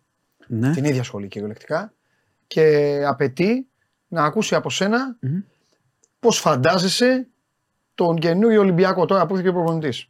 Το- Πώς το φαντάζεσαι, πώς, πώς θες να παίζει ο, Θέλω να παίζω επιθετικά. επιθετικά. Μμ. 4-2-4. Δεν, εντάξει τώρα, αυτό είναι, δεν είπα να παίζουμε με τον Μπελέ και τον Γκαρίντσα. 4-2-4. Εντάξει. Ναι. Πώς, τι, τι, Ε, πώς και, και λίγο από τα άκρα, αν μπορούμε, πάρει κανένα εξτρέμ. Ξέρω εγώ. Θα δούμε. Κάτσε να δούμε ποιος θα φέρει. Να πω εγώ τώρα μια ευχή και να σου φέρει πάλι, ξέρω εγώ, 10 χαφ και κανένα εξτρέμ. Τι να σου πω, θα δούμε. Ο Μιχάλης λέει κυριαρχικό, θρηλυκό ποδόσφαιρο. Πολύ να σου πω. ωραίος. Συμφωνούμε 100%. Συμφωνείς. Όλα, αυτό είναι ωραίο. Παιδιά μυαλά έχετε και εσύ και ο Μιχάλης. Γιατί; Αυτό έχω να καταθέσω εγώ. Εντάξει. Για να Να- γελάει ο Μιχάλης. Φιλιά. Συμφωνώ με τον Μιχάλη. Εντάξει. Ωραίος. φιλιά. Λοιπόν, έγινε. Φιλιά. Ε, τι τραβάμε. Η επόμενη μεταγραφή του διευθυντή του News 24-7, Μιχάλη, με, με, Μιχάλη περίμενε. Η επόμενη ε, με Μάνου Χωριανόπουλου θα, θα είναι ο Μιχάλης. Α, 100%. Και άμα βγαίνει το site μετά, τρεπίστε μου τη μύτη. Κάθονται πάνω, θα βρίζουν το δεμέτη, που είναι Παναθηναϊκός, τους υπόλοιπους. Θα λένε, έλα, έγινε αυτό το θέμα. Έγινε το, έγινε το ναυάγιο. Ρε, ποιο ναυάγιο τώρα εμείς θα προκαλέσουμε ναυάγιο εμείς; Έλα, μάνο μου και αυτά. Τι γίνεται εδώ από δεξιά, ποιος θα μπαίνει να παίξει με 3-3, να παίξει τι να κάνει ο Ισπανός. Αυτό. Τέτοιες. Αυτές είναι ιστορικές συζητήσεις. Τρομερές συζητήσεις. Λοιπόν, θέλω με γουλή, με γουλή, θέλω με γουλή να ζήσουμε το. Αχ, Ρε εσύ τώρα που είπα Αλέξανδρος αθλητικό βιβλίο και έχω διαβάσει πολλά και έχω ρε, έχω και να σας δώσω. Έχω και να σας δώσω. Έτσι, κάνα δύο βιβλιαράκια. Πρέπει να το θυμηθώ τώρα πριν με, πριν με χάσετε. Να σας δώσω τίποτα να με θυμάστε. Ε, μακάβρα ακουστική, αλλά εντάξει. Θέλω γουλή, θέλω γουλή να δούμε μαζί την κλήρωση. Τον θέλω, πάμε τώρα.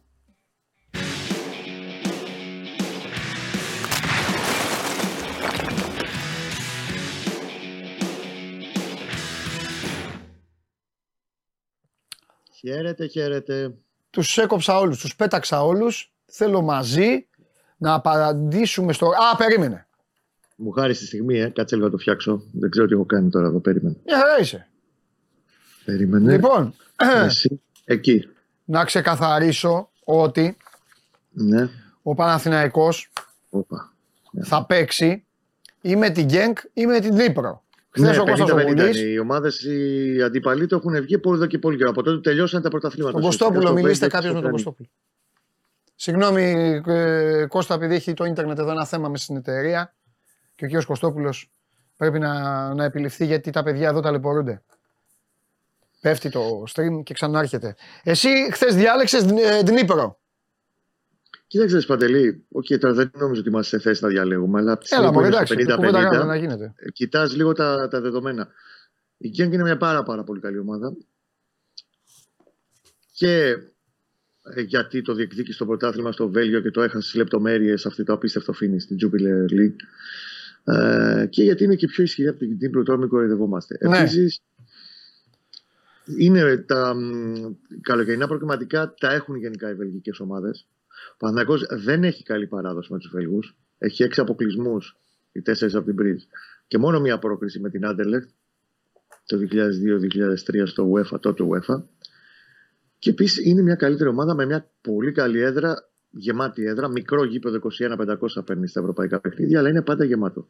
Απ' την άλλη πλευρά έχεις μια Ντύπρο, η οποία όπως όλες οι Ουκρανικές ομάδες είναι ταλαιπωρημένη λόγω της κατάστασης με τον ε, πόλεμο και τη ρωσική εισβολή από το Φεβρουάριο του 2022. Δεν θα παίξει στην έδρα της. Ε, εξ όσων γνωρίζω από χθες, η μ, Νύπρο έχει δηλώσει πάλι ως έδρα της για τα ευρωπαϊκά παιχνίδια το Κόζιτσε στη Σλοβακία, όπως το έκανε και πέρυσι στα προκριματικά του Conference League με την ΑΕΚ Λάρνακας. Το Κόζιτς έχει δηλώσει ως έδρα. Μμμ. Κόζιτσε Φουτμπόλοβα Αρίνα που είναι 5.836 θέσεις χωράει και πέρσι δηλαδή 3.000 κόσμο είχε. Άρα δεν θα πάει να συναντήσει ένα καμίνι. Ο Παναθηναϊκός απέναντί του όπως θα το συναντήσει για παράδειγμα στην, ε, στην Γκένκ. Και είναι μια ομάδα η οποία, οκ, εντάξει, έχει τα προτερήματά της, αρετές της. Δύο πολύ καλούς παίχτες. Ο ένας είναι ο Ντόβμπικ, ο Ουκρανός διεθνής Ουκρανός επιθετικός που ήταν και πρώτος σκόρερ πέρσι στο πρωτάθλημα Ουκρανίας με 24 γκολ. Ναι. Είναι καλό φορ, διεθνής. Καλός παίχτης. Καλό εννιάρι. Κλασικό εννιάρι. Και είναι και ένας παίχτης που ο Παναθηναϊκός και εγώ και εσύ το συζητήσαμε πέρσι και κάνα Ναι. μήνα τον λέγαμε. τον φάγαμε όλο τον Ιούνιο και κάτι ψιλά από τον Ιούλιο. Ο Ντομίνγκο Μπλάνκο που είχε πάει ο Αργεντινός που από την Ιντεπεντικέτα εν τέλει πήγε στη Νύπρο Ναι. και δεν ήρθε ποτέ στον Παναθηναϊκό. Ωραία. Σε αυτό το σημείο, εγώ να πω λοιπόν ότι ο Παναθηναϊκός θα παίξει με μία από τις δύο ομάδες. Ναι. Από αυτές, οι άλλοι, ή η Γκένκ ή η Δνήπρο, θα παίξει με τη Σερβέτ. Αυτομάτως. Ακριβώς. Ε, Ο ηττημένο. αυτομάτως γνωρίζουμε λίγο πολύ, λίγο πολύ και τον αντίπαλο του του Ολυμπιακού. Ολυμπιακού στο τρίτο προγραμματικό του Europa League. Ακριβώς. Γιατί ο ηττημένος, Έχει ε, κάποια ε, γιατί ε, δεν δεν μπορεί, δεν, δεν μπορεί να ταιριάξει το ζευγάρι του Παναθηναϊκού με τον Ολυμπιακό γιατί απαγορεύονται οι εμφύλοι. Για να σας το πω, Απαγορεύονται οι φίλοι ακριβώς στα προγραμματικά και στι ομίλους. να σας το πω και πιο απλά. Οπότε, Και ο Παναθηναϊκός, αν ομιγέννητο, κοίταξε, έχει τώρα μια σειρά αγώνων που δεν ξέρεις πώς θα τα φέρει. Αλλά αν Ναι. δεν καταφέρει να προσπεράσει τον όποιο αντίπαλο του προκύψει στο β' προκριματικό του Champions League, ναι. πάει στο τρίτο προκριματικό του Europa, υποβιβάζεται σε εισαγωγικά και πάει κατευθείαν, κατευθείαν πάνω στη Σλάβια Πράγας. Ξέρει και ο Παναθηναϊκός δηλαδή, αν χτύπα ξύλο. ναι, ναι, ναι, ξέρει, βέβαια. Πάει στη Σλάβια Πράγας, βεβαίως. Πάει στη Σλάβια Πράγας, το οποίο αντιμετώπισε πέρσι στο τρίτο προκριματικό του Europa Conference League. Ναι, ωραία. Λοιπόν, είμαστε συνδεδεμένοι. Θα πούμε κατευθείαν εδώ στους φίλους μας που μας βλέπουν. Οπότε να εκμεταλλευτώ Απλά να λίγο την ξέρει παρουσία ο σου. Πότε, κόσμος. ε, πότε θα έρθεις τελικά, θα το κάνεις αύριο, θα τα καταφέρεις μια ωρίτσα ή ε, δεν θέλω. Ό,τι Εσύ θες; πες μου για αύριο ή καλύτερα την Παρασκευή λες; Ωραία, επειδή Παρασκευή είχαμε βάλει το Βαγγέλη, αλλά, αλλά Ναι. την ΑΕΚ δεν τη βλέπω. Δεν τη βλέπω να καθαρίζει. Να βραζίδι με ακούς, για σένα τα λέω. Την ΑΕΚ δεν τη βλέπω να καθαρίζει μέχρι την Παρασκευή. Και εγώ να λέω τα ίδια δεν θέλω. Θα βάλουμε το Βαγγέλη την άλλη εβδομάδα. Αρχές άλλης εβδομάδας και θα έρθει ο Κώστας την Παρασκευή. Εντάξει. Οπότε να τελειώσουμε την εβδομάδα με Παρασκευή Κώστα. κλείδωσε, έγινε. Και πάμε λοιπόν τώρα. Λοιπόν, να πούμε για τη διαδικασία για τον κόσμο, το οποίο εντάξει, θα το βλέπουμε τώρα, θα κοιτάς και εσύ, θα κοιτάω και εγώ το κινητό μου. Ναι, μου δεν έχει τίποτα. Ένα σιγά και τε- τε- ένα- μια ομάδα θα βγει και θα το πούμε. Ε, μ, πρώτα προηγείται η κλήρωση από το μονοπάτι των πρωταθλητών. Οπότε θα αργήσει κάνα τέταρτο περίπου Ναι. να, βγα... να φτάσει στο μονοπάτι των ε, μη πρωταθλητών, που Ναι. είναι οι τέσσερις ομάδες που είπαμε. ναι. Στους ισχυρούς ε, είναι η Νύπρο και η Γκέν και στους αδύναμους ο Παναθηναϊκός και η Σερβέτ. Δηλαδή, μπαμ, μπαμ, πέντε λεπτά υπόθεση είναι αυτό. Σωστό. αυτή η διαδικασία. Εμείς θα το εκμεταλλευτούμε όμως παρέα όλο αυτό. Γιατί εδώ Μμμ. ρωτάει κόσμος πράγματα και όσοι θέλετε Βεβαίως. ε, συ- ε, μαζευτείτε κι άλλοι στην παρέα. Λοιπόν, φαγώθηκε όμως ο Νίκος και επειδή έχει φαγωθεί, ο Μπέργκουιν λέει. Ε, όχι, αυτός είναι για τον Ολυμπιακό. Για Ολυμπιακό είναι. Στέλνουν αυτό, συνέχεια είναι. ονόματα τώρα, συγγνώμη Κώστα, και με έχουν, ε, με έχουν ζαλίσει. Α, Είναι ο- ο- Μπεχβάιν κανονικά ο παίκτης, είναι Μπεχβάιν. ναι. Ο, Να- ε, ο, για τον Νίκα λένε να βάγισε. Μπέργκβάιν είναι ο παίκτης, σωστό. Ε, δεν μπορώ να σου πω ότι έχει να βαγίσει. Εγώ σου είχα πει και εξ αρχής ότι ο παίκτης είναι κλεισμένος στον Παναθηναϊκό. Όποτε κρίνει ο Παναθηναϊκός ότι τον ε, χρειάζεται, θα τον πάρει. Μμμ. Αυτό τουλάχιστον καταλαβαίνω. Εντάξει, σαν να τον έχει καβατζωμένο ακούγεται αυτό. Αλλά Όπως οκ, ήταν είναι εντάξει. Από το καλοκαίρι του 19 επί της Δίκιο ουσίας έχεις, δίκιο ήταν έχεις. ε, Είναι, εισαγωγικά εντάξει. καβατζωμένος και ο Ιωαννίδης και από το καλοκαίρι του 19 ήταν και ο Φώτης καβατζωμένος και τον πήρε το καλοκαίρι του 20 ο Παναθηναϊκός και τον ε, έφερε στο κοροπή. Ωραία. Ε, σε σχέση με αυτά, μέχρι να εμφανιστεί κανένας άλλος τώρα να. Σήμερα να τους δίνω το, τα ονόματα. Ε, ε, α, χθες ρωτάγανε από χθες για τον Τεσπότοφ. Έβαλε και γκολ αυτός. Δεν νομίζω Με ότι τους Σέρβους. ο Παναθηναϊκός κοιτάει εξτρέμ αυτή τη στιγμή. Είναι ένας πάρα πολύ καλός εξτρέμ. Ο Παναθηναϊκός ίσως στη θέση που δεν έχει καθόλου πρόβλημα αυτή τη στιγμή, τέλος πάντων δεν ψάχνει άμεση ενίσχυση και ποιοτική αναβάθμιση, είναι στα εξτρέμ του. Ναι. Οπότε δεν το βλέπω να γίνεται. Μόνο αν φύγει και όχι ένας, θα πρέπει να φύγει ο κόσμος για να Μμμ. έρθει εξτρέμ. Και αυτή τη στιγμή δεν είναι προτεραιότητα. Είναι άλλα πράγματα προτεραιότητα στον Παναθηναϊκό. Κοιτάω και το κινητό και όλα παράλληλα γιατί κλείνω σε. Εντάξει, δεν έχει αρχίσει καν και πρώτα θα γίνει αυτή που Ναι. είπες εσύ, οπότε μην ανησυχείς. Ναι, να ακουμπηθούν και όλα, ναι, εντάξει. Ε, για πες μου τώρα. Ε, ε, α, ο Θωμάς λέει δεξί μπακ. Υπάρχει τίποτα; Παιδιά, ρωτήστε άμα θέλετε. Ναι, ό,τι θέλει ο κόσμος να ρωτήσει. Ε, Σας δίνω την έχει ευκαιρία. Κάρι ποδοσφαιριστές. Είναι ο, ο Πρεσιάδο από το Εκουαδόρ, διεθνή με το Εκουαδόρ 25 ετών της Γκένγκ κιόλας, αλλά μένει ελεύθερος από την Γκένγκ. Είναι παίχτη που έχει τσεκάρει ο Παναθηναϊκός, αλλά δεν είναι και μοναδικός. Η δική μου αίσθηση είναι ότι θέλει να κλείσει προτεραιότητες αυτή τη στιγμή στα στόπερ και στο έξωρο, έξαρο οχτάρι και μετά θα πάει για τον μπακ. Μμμ. Δηλαδή νομίζω ότι θα είμαστε Αυστρία πλέον όταν θα αρχίσει να ασχολείται με τον, ε, με τον μπακ ο Παναθηναϊκός. Ε, υπάρχει περίπτωση Τζαβέλα; Όχι. Οκ. Ούτε για τον Οικονόμου παρά ότι έχει προταθεί. Για το Γούτα; Επίσης προτάθηκε, δεν το βλέπω. Ξαναλέω βεβαίως, θα το ήθελαν ιδανικά στον Παναθηναϊκό. Ο, ας το πούμε τέταρτος στόπερ, γιατί γενικά τις ιεραρχίες έχουν σχετικές πάντα στο γήπεδο Πυρονοτολή. Ναι.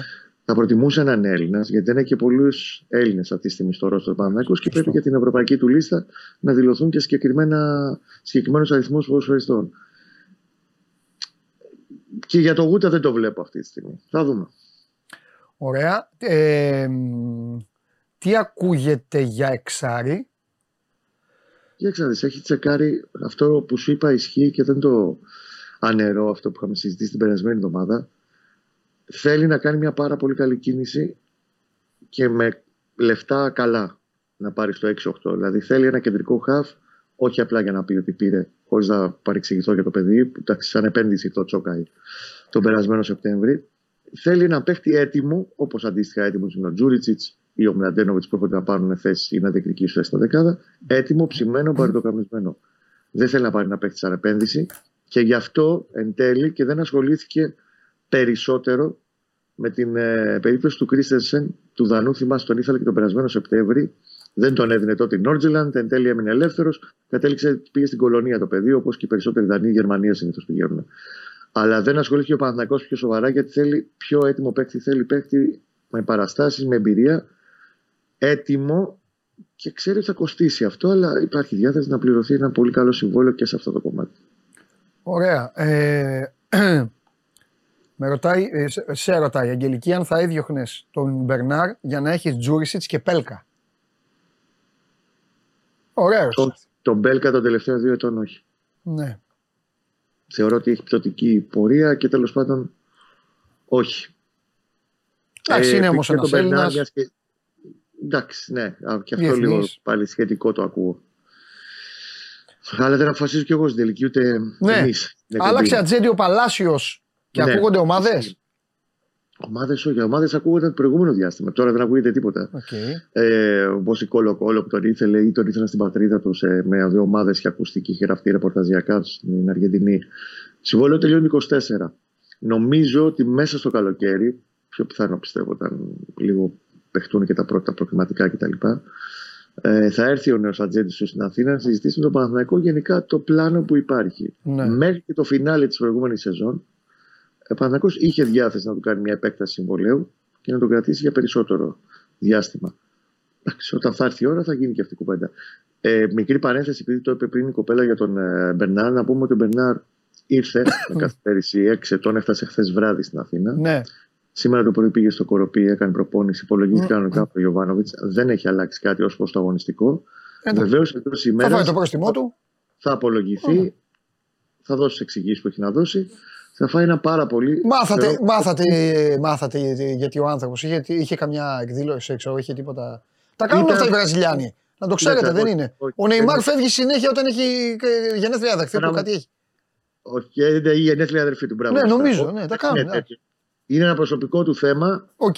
Απλά έχει κριθεί και νομίζω σωστά έχει κριθεί ότι δεν ήταν σοβαρό όλο αυτό το θέμα για να πάρει να δικαιολογήσει επιπλέον μέρες άδειας. Ναι, Τη πήρε από τη σημαία ο Βραζιλιάνος. Ξαναλέω, σε όλους κάνει εντύπωση. Αν κάνει εντύπωση σε εμάς μία, πόσο μάλλον στους ανθρώπους του Παναθηναϊκού που τον ζουν 10. Γιατί σε όλα του μέχρι τώρα ο Μπερνάρ, εντάξει, οι Βραζιλιάνοι πάντα είναι λίγο πιο. Ε, καλοπερασάκιδε, τέλος πάντων έχουν μια άλλη νοοτροπία για Ναι. τη ζωή τελικά. Ο Μπερνάρ δεν είχε δώσει τέτοια δείγματα γραφής και γενικά ήταν απόλυτος επαγγελματίας σε όλα. Ναι. Το ότι πήρε άδεια από τη σημαία δεν μπορεί να περάσει βεβαίω στον Τούκου και από την πλευράς του Παναθηναϊκού και από την πλευράς του Γιωβάνοβιτς. Ε, ίσως και αυτός, ίσως και αυτός ρε παιδί μου να είπε εγώ αυτό που είπες, να είπε είμαι gentleman, είμαι αυτό, έχω κάνει, έχω, έκανα, το, έκανα το αριστερό back half στα play-off, εντάξει και δεν μου δίνουν κάτι που τους ζήτησα και μπορεί να σκέφτηκε έτσι. Πώς και να δεις όμως, υπάρχει η άλλη όψη. του Εντάξει, οι νομίζοντα. κανόνες Εγώ είναι τα- κανόνες, απλά λέω Τα ακούω όλα. Απλά υπάρχει άλλη όψη του νομιζότη, η οποία λέει το εξής. Θα σου πω το πιο απλό παράδειγμα και δεν σου μιλάω. Δεν με απασχολεί το συμβόλαιο του Μπερνάρα αυτή τη στιγμή που είναι ο πιο ακριβοποιημένο και 5 χιλιάρικα να έπαιρνε και όχι 2,5 εκατομμύρια το χρόνο που θα πάρει την επόμενη σεζόν. Το ίδιο θα σου έλεγα. Θα σου πω όμως το πιο απλό παράδειγμα. Το Τζέριν. Ο Τζέριν έχει ολοκληρώσει την 14 Μαου όπως οι υπόλοιποι τις αγωνιστικές υποχρεώσει με τον Παναθηναϊκό από τις αρχές και ο Σπόραρ και ο, Μπε- και ο Βέρμπιτς.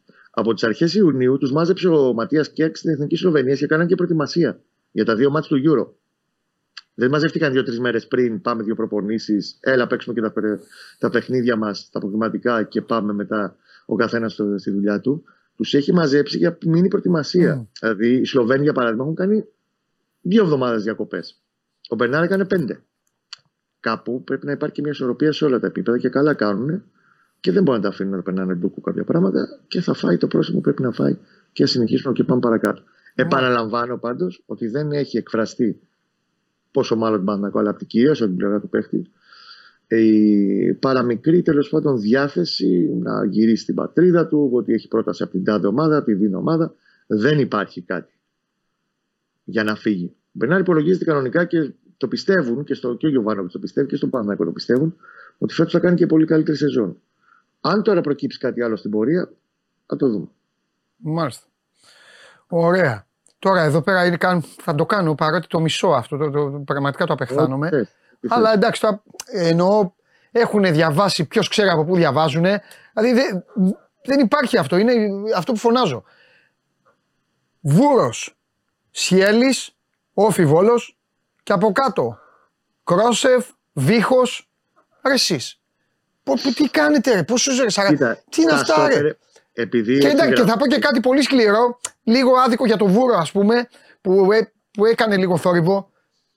Ρε, εσείς για τον Παναθηναϊκό, ρε, πήγε, ήταν έτοιμος να πάρει το πρωτάθλημα.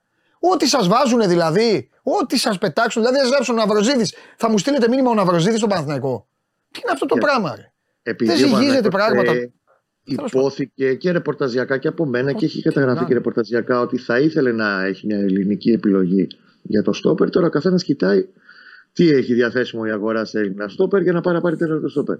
Για μένα πιο κομβικό αυτή τη στιγμή να συζητάμε και εκεί έχουν ε, ε, εστιάσει το Παναθηναϊκό Ναι. είναι ποιος θα είναι ο τρίτος στόπερ. Γιατί ο τρίτος στόπερ είναι αυτός που θα πρέπει να ανεβάσει το επίπεδο στην αμυντική γραμμή Ναι. και να τραβήξει αντίστοιχα ακόμα σε σε πιο υψηλά στάνταρ και το Σένκεφελντ και το Μάγνουσον που λες ότι οκ, αυτοί ξεκινούν ως βασικό κεντρικό αμυντικό δίδυμο ναι. αλλά υπάρχει πλέον και ένας τρίτος πόλος που θα τους αυξήσει την πίεση και θα ανεβάσει συνολικά το, το επίπεδο της ομάδας. Μάλιστα. Ε, με Λοντίγκιν τι γίνεται, ε; Και ξέρεις, ο Γιούρι είχε, για να τα λέμε όλα τώρα, είχε προσεγγίσεις και από τον Άρη μέχρι που πήρε τον Χουτεσιώτη. Προφανώς και γι' αυτό δεν ευδοκίμησε με τον, ε, με τον Άρη και από τον ΠΑΣ Γιάννινα για να γυρίσει πίσω. Ο Γιούρι είναι ένα παιδί που είναι στα 32, στα 33 πλέον. Ένα σκυλί του πολέμου. Όποτε κλήθηκε στον Παναθηναϊκό ήταν εκεί. Και στα play-off όταν χρειάστηκε να λείψει ο Μπρινιόλι με τον Άρη στο Βικελίδης ήταν εξαιρετικός. Είναι λογικό ότι έχοντας μια καριέρα πίσω με συμμετοχές Champions League, ε, Mundial, το ένα το άλλο, τι θέλει να παίζει. Αυτή τη στιγμή το νούμερο ένα στον Παναθηναϊκό είναι ο Πρινιόλη. Μμμ. Έχει συμβόλαιο για άλλο ένα έτος. Δεν το συζητάει ο Γιωβάνοβιτ ότι τον θέλει, γιατί αισθάνεται την ασφάλεια και τη σιγουριά ότι τον θέλει. Δεν νομίζω ότι και το παιδί, αν και θέλει να παίξει περισσότερο, ότι έχει στο μυαλό του τόσο έντονο το να φύγει. Το αν θα γίνει μια κουβέντα κατά τη διάρκεια της προετοιμασίας, ότι ξέρεις κάτι, ρε coach, έχω μια πρόταση εκεί και θέλω να πάω να παίξω, γιατί εκεί θα είμαι βασικός, πιστεύω θα το δουν διαφορετικά και με κατανόηση. ναι. Αλλά για την ώρα ο ίδιος δεν το έχει βγάλει, παρότι έχει δεχθεί προσεγγίσει από άλλες ομάδες, δεν το έχει βγάλει αυτή την επιθυμία να φύγω να πάω να παίξω στην τάδε τη την ομάδα. Τώρα, αν έρθει μια πρόταση που τον καλύπτει πλήρως και είναι και ανταγωνιστική, γιατί εντάξει, ένας παίκτης ο οποίος έχει τον εγωισμό τον ποδοσφαιρικό και έχει παίξει πάρα πολύ ψηλό επίπεδο. Οπότε θα πρέπει να είναι για κάτι το οποίο θα τον τραβήξει πάρα πολύ Μμμ. για να βάλει μια τέτοια διαδικασία το, την καριέρα του. Ο, ο Βαγιανίδης προορίζεται δεύτερος ή τρίτος; Αυτό είναι ένα πολύ καλό ερώτημα. Γιατί- Και θα σου το απαντήσω όταν πάρει ο Παναθηναϊκός τον back που ψάχνει. Γιατί ο Παναθηναϊκός ψάχνει δεξί back βασικό. το οποίο θα τον πάρει κατά τη διάρκεια του καλοκαιριου Πιστεύω ότι θα είμαστε αυστηρία πλέον. Θα Ναι. τον πάρει. Με Ένα- αυτή τη λογική Ναι. ξεκινάει ως δεύτερος ο Κότσιρας και είναι στο 3 ο Βαγιανίδης. Εκτιμώ ότι ο Βαγιανίδης σε αυτή τη φάση της καριέρας του και ενδεχομένως να είναι και ο ίδιος συμβιβασμένος δουλεύοντας για να εξελιχθεί και να βελτιωθεί κι άλλο θα έχει το ρόλο που είχε ο Σάντσες πέρσι. Δηλαδή επειδή εντάξει, μπορεί να χρειαστεί να λείψουν και οι δύο αριστεροί μπακ να είναι και ένας μπαλαντέρ που θα καλύψει και δεξιά και αριστερά. Το θέλει αυτό ο Γιωβάνοβιτς να έχει τους δύο σε κάθε πλευρά και να υπάρχει και ένας μπαλαντέρ. Αυτό το ρόλο θα έχει ο Βαγιανίδης αλλά θα νομίζω θα είναι αρκετά περιορισμένος πόσο μάλλον αν αποκτηθεί και βασικός δεξιός μπακ. Μμμ. Ε,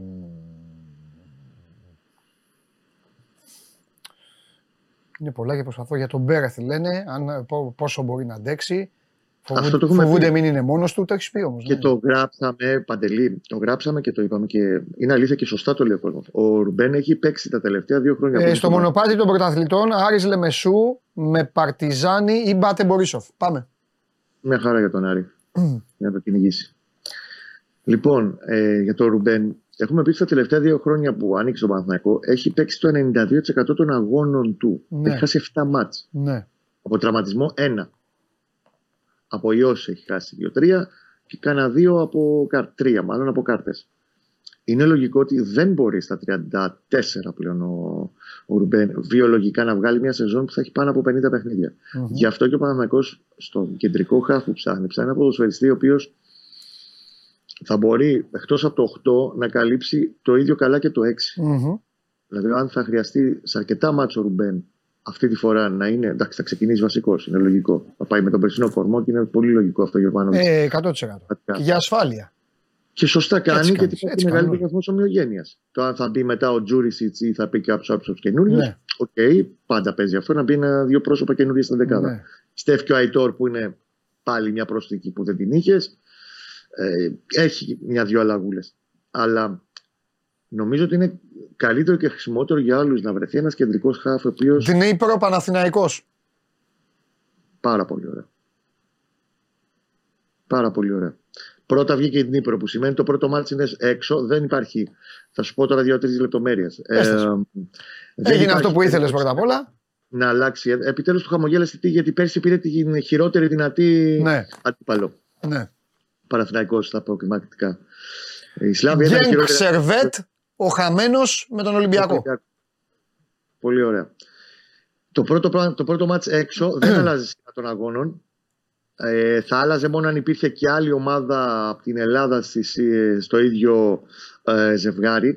Το αν θα γίνει 25 ή 26 και η Ρεβάνς 1 ή 2 Αυγούστου, η UEFA έχει περιθώριο 3 μήνες, ε, τρεις, συγγνώμη, μήνες, τρεις μέρες Τρεις μέρες. για να φτιάξει το τελικό πρόγραμμα της ε, πάνω στους αγώνες. Οπότε ενδεχομένως να μην το ξέρουμε και σήμερα.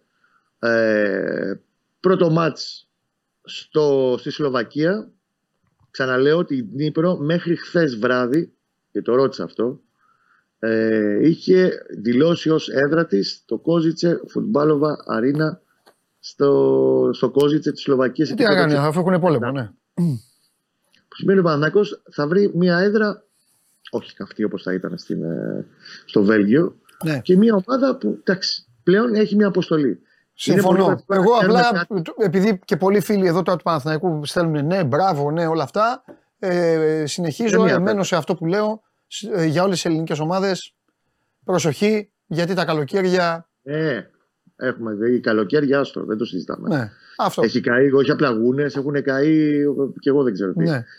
Ε, Σαφώς είναι μια αντίπαλος που θέλει μεγάλη προσοχή, γιατί είναι μια ομάδα του Ανατολικού Μπλοκ που έχει μέσα και αρκετό λατινικό στοιχείο. Είναι σκληρή ομάδα, δεν είναι τόσο τεχνική και τόσο γρήγορη και τόσο physical όσο ήταν η Γκένκ. Επειδή καθίσαμε όλο αυτό το διάστημα, το τελευταίο ένα μήνα, όταν ψιλοκλείδωσε η κατάσταση εκεί και τις προσέχαμε και τις παρακολουθούσαμε και βλέπαμε πάρα πολλά πράγματα και από τις δύο. Ε, ο Παναθηναϊκός, εάν προκριθεί, ουσιαστικά εξασφαλίζει την παρουσία του στους ομίλους minimum του Europa League της επόμενης αγωνιστικής περίοδου. Βεβαίως. Και είναι η παρουσία του σε ομίλους μετά από 7 χρόνια. Ένα το κρατούμενο. Από εκεί και πέρα, αν προκριθεί στο τρίτο προκριματικό γύρο του Champions League, ξέρει από τώρα τέσσερις υποψήφιους αντιπάλους, Μπράγκα, Αιτχόφεν, Μαρσέη και Rangers.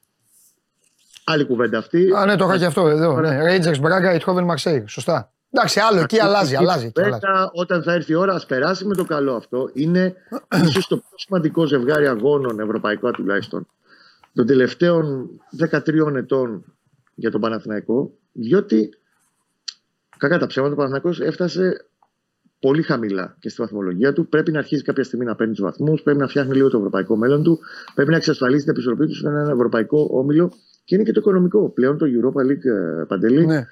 με market pool, με συγκομιδές βαθμών, με εισιτήρια, ε, με όλη αυτή τη διαδικασία, το Europa League σε παρουσίαση ομίλους, δεν σου λέω να αποκριθεί, να Ναι. περάσει στην φάση, του δίνει minimum 13 με 14 Ε, έχει καλά λεφτά το Europa League τον τελευταίο, Τέλεια. τα τελευταία χρόνια.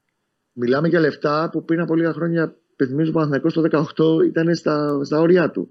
Ναι, έχεις δίκιο. Είναι πάρα πολύ σημαντικό να καταφέρει να διασφαλίσει ένα τέτοιο ποσό ευρωπαϊκό στους ομίλους του. Λοιπόν, ωραία, περάσαμε. Πρώτα Θεός, αν δεν γίνει κάτι, ε, αν δεν έχουμε τίποτα, ε, τα λέμε Παρασκευή. Ό,τι καλύτερο ήταν αυτό. Να σε καλά, Κώστα μου, φιλιά. Ωραίο δώρο μας έκανες. Να σε καλά, Έτσι, Παντελή. παίρνω ωραία, φιλιά. Δνήπρο Παναθηναϊκός λοιπόν, ο Παναθηναϊκός ε, δεν εγώ ε, είμαι πάντα επιφυλακτικός για όλους. Ε, απλά παίρνει, ε, παίρνει αυτό που ήθελε, όπως το ήθελε. Δύο, δεν είχε κιόλας. Κόκκινο μαύρο ήταν, όπως λένε στη ρουλέτα. Του έκατσε και πρώτο μάτς έξω. Και όλα καλά. Το θέμα βέβαια ο καθένας είναι και την ομάδα του και πόσο καλύτερα μπορεί αυτή να παίξει. Πάμε. Κατέβασε το νέο app του Sport 24 και διάλεξε τι θα δεις.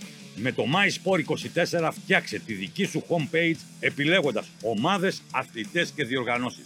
Ειδοποιήσεις για ό,τι συμβαίνει για την ομάδα σου. Match Center, Video Highlight, Live εκπομπές και στατιστικά για όλους τους αγώνες.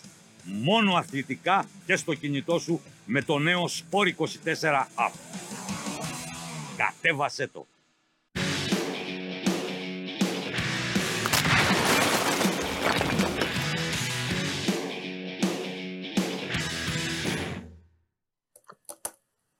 Έλα Δημήτρη μου. Καλό, καλό μεσημέρι, Παντελή. Επίσης, Δημήτρη, καλό μεσημέρι. Λοιπόν, ο χαμένος του Σερβέτ ε, Γκένκ θα παίξει με τον Ολυμπιακό.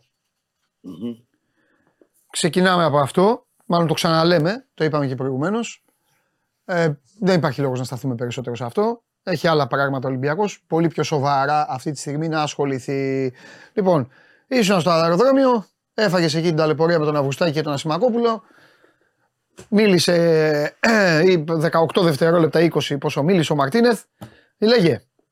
Και αυτό μίλησε, για να το πούμε, επειδή περιμέναμε στο αεροδρόμιο. Δηλαδή, αρχικά ο άνθρωπος, Θα φεύγε. επειδή δεν είχε πορεία. Ναι, ναι, ναι. Ναι. Θα ήθελε να φύγει, γιατί έτσι κι αλλιώς είχε πει και στον δρόμο του Ολυμπιακού θα δώσουμε συνέντευξη τύπου, θα Ναι. τα πούμε αναλυτικά. Αλλά Ναι. επειδή ήταν κάμερες, ήταν δημοσιογράφοι, ήμασταν εκεί ο- και περιμέναμε και είχαμε κάνει την, ε, αυτή την παρουσία, Ναι. είπε να πει δύο λόγια Σωστό, ότι με σωστό. νόμων, τα τυπικά αυτά που μπορεί να πει ένας προπονητής όταν έρχεται σε ένα αεροδρόμιο που δεν μπορεί να επεκταθεί και πάρα πολύ.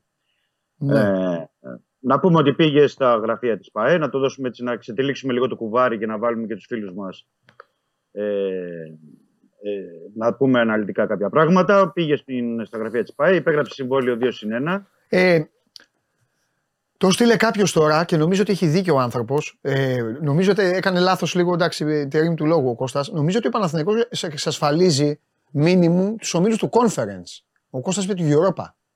Νομίζω του conference εξασφαλίζει. Για να εξασφαλίσει του Europa πρέπει να περάσει και μετά. Α, μπράβο, καλά το θυμάμαι. Conference. Εντάξει, έγινε. Εντάξει, μόνο λάθος. Πάμε, έλα Δημήτρη. Ε, υπέγραψε συμβόλαιο 2 συν 1. Ε, πήγε αργότερα γιατί εκεί μίλησε και με τον ε, Καρεμπέ, και ήταν και ο Μιλκιάδης Μαρινάκης.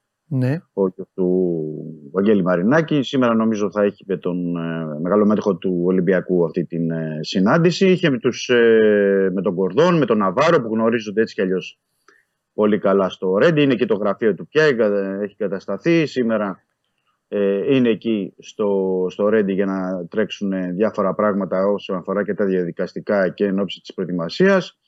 Ε, να πούμε ότι αύριο ε, θα γίνει ε, εκτός σοβαρού πρώτη συνέντευξη τύπου Europa. του, Τέλος πάντων, με του έχουν μπερδέψει τα Μαρτίνεθ. παιδιά. Πάμε, πάμε, συνέχισε, συνέχισε.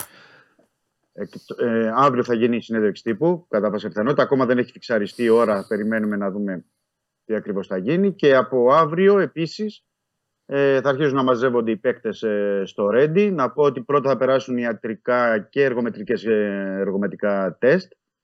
Αυτό είναι το, οι πρώτες ε, μέρες. Δηλαδή δεν είναι ότι ξεκινάει αύριο ο Ολυμπιακός πρώτη με μπάλα κτλ. κτλ.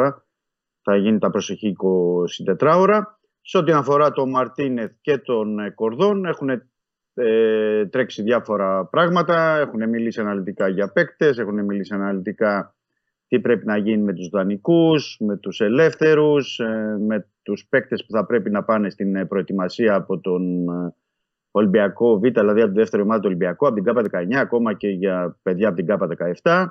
Ε, Τέλος πάντων, αυτά θα μπορεί να τα πει και ενδεχομένως να μπορούμε να το ρωτήσουμε και εμείς περισσότερα πράγματα αύριο το Μαρτίνεθ στη συνέντευξη τύπου.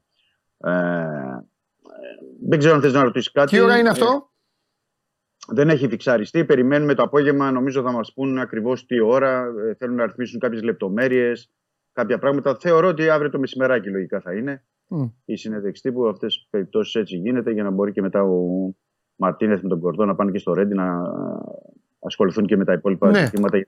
Υπάρχει αρκετός φόρτος εργασίας. Ναι, για πες τώρα για αυτό το φόρτο εργασίας, τι, τι μαθαίνεις, τι. Ε, λοιπόν, το πρώτο που έχουν ε, έτσι κι αλλιώς κατασταλάξει είναι ότι θα πρέπει να αποκτηθεί άμεσα, σύντομα, στόπερ, σεντερφόρ και δευτερευόντως, ε, αλλά από πολύ κοντά, κεντρικό σκάφ και εξτρέμ. Αυτοί είναι οι τέσσερις θέσεις στις οποίες έχουν επικεντρώσει και εκτιμώ χωρίς να έχουν βγει δηλαδή προς τον τύπο ή προς εμάς όλους ε, ποιοι ακριβώς θα είναι αυτοί οι παίκτες γιατί έχουν ακουστεί πολλά τις τελευταίες μέρες έχουν γραφτεί, έχουμε γράψει και για τον Καμπρέρα έχουμε γράψει και για τον ε, Ντελόρ που είπαν οι Γάλλοι για τον Ματσίς ε, από τη Βενεζουέλα ο οποίος είναι στην Βαγιαδολίτ και έχει ε, τον ξέρει ο Μαρτίνεθ γιατί τον είχε στη Γρανάδα και ο Μαρτίνεθ και ο Κορδόν είναι πολλά τα ονόματα τώρα. Ε, νομίζω πως ε, είναι λίγο πρόωρο να πούμε, έτσι να ραδιάσουμε 6-7 ονόματα που παίζουν αυτές τις ε, ημέρες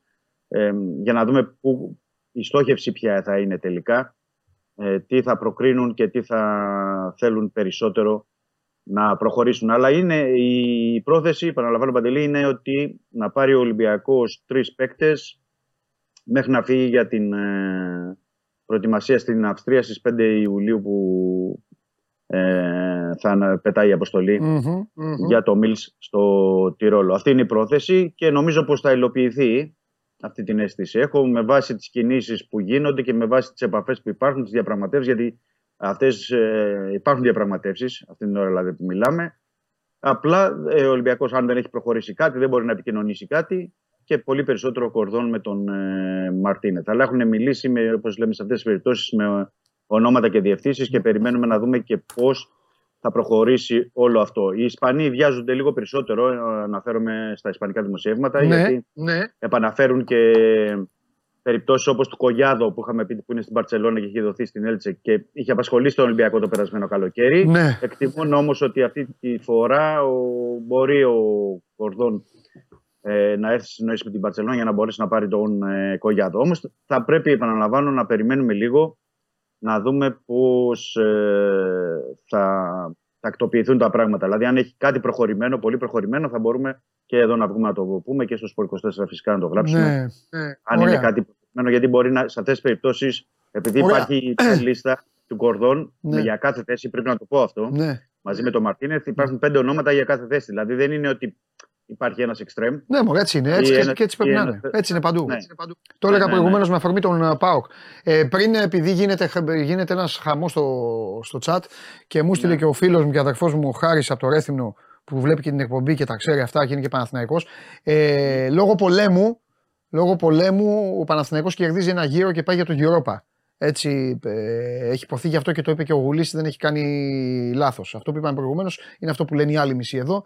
Τη λογική εξέλιξη ότι αποκλείεσαι, πας Europa Playoff, αποκλείεσαι από το Playoff του Europa, πας στο Conference. Οπότε γι' αυτό θα το εξασφαλίσει αν περάσει. Αλλά εδώ μάλλον υπάρχει αυτή η ιστορία που προέκυψε ε, με τον ε, πόλεμο και όλα τα υπόλοιπα. Λοιπόν, τέλος πάντων, ας περάσει ο Παναθηναϊκός να πάει στην επόμενη φάση του Champions League για να μην ζαλίζεστε κι εσείς. Πες μου τώρα. Μπαμ μπαμ, χωρίς ονόματα, πες τις θέσεις. Αυτέ που πάμε προηγουμένως. Τις θέσεις ακριβώς που θα πάει να πάρει εντεκαδά το παίκτη.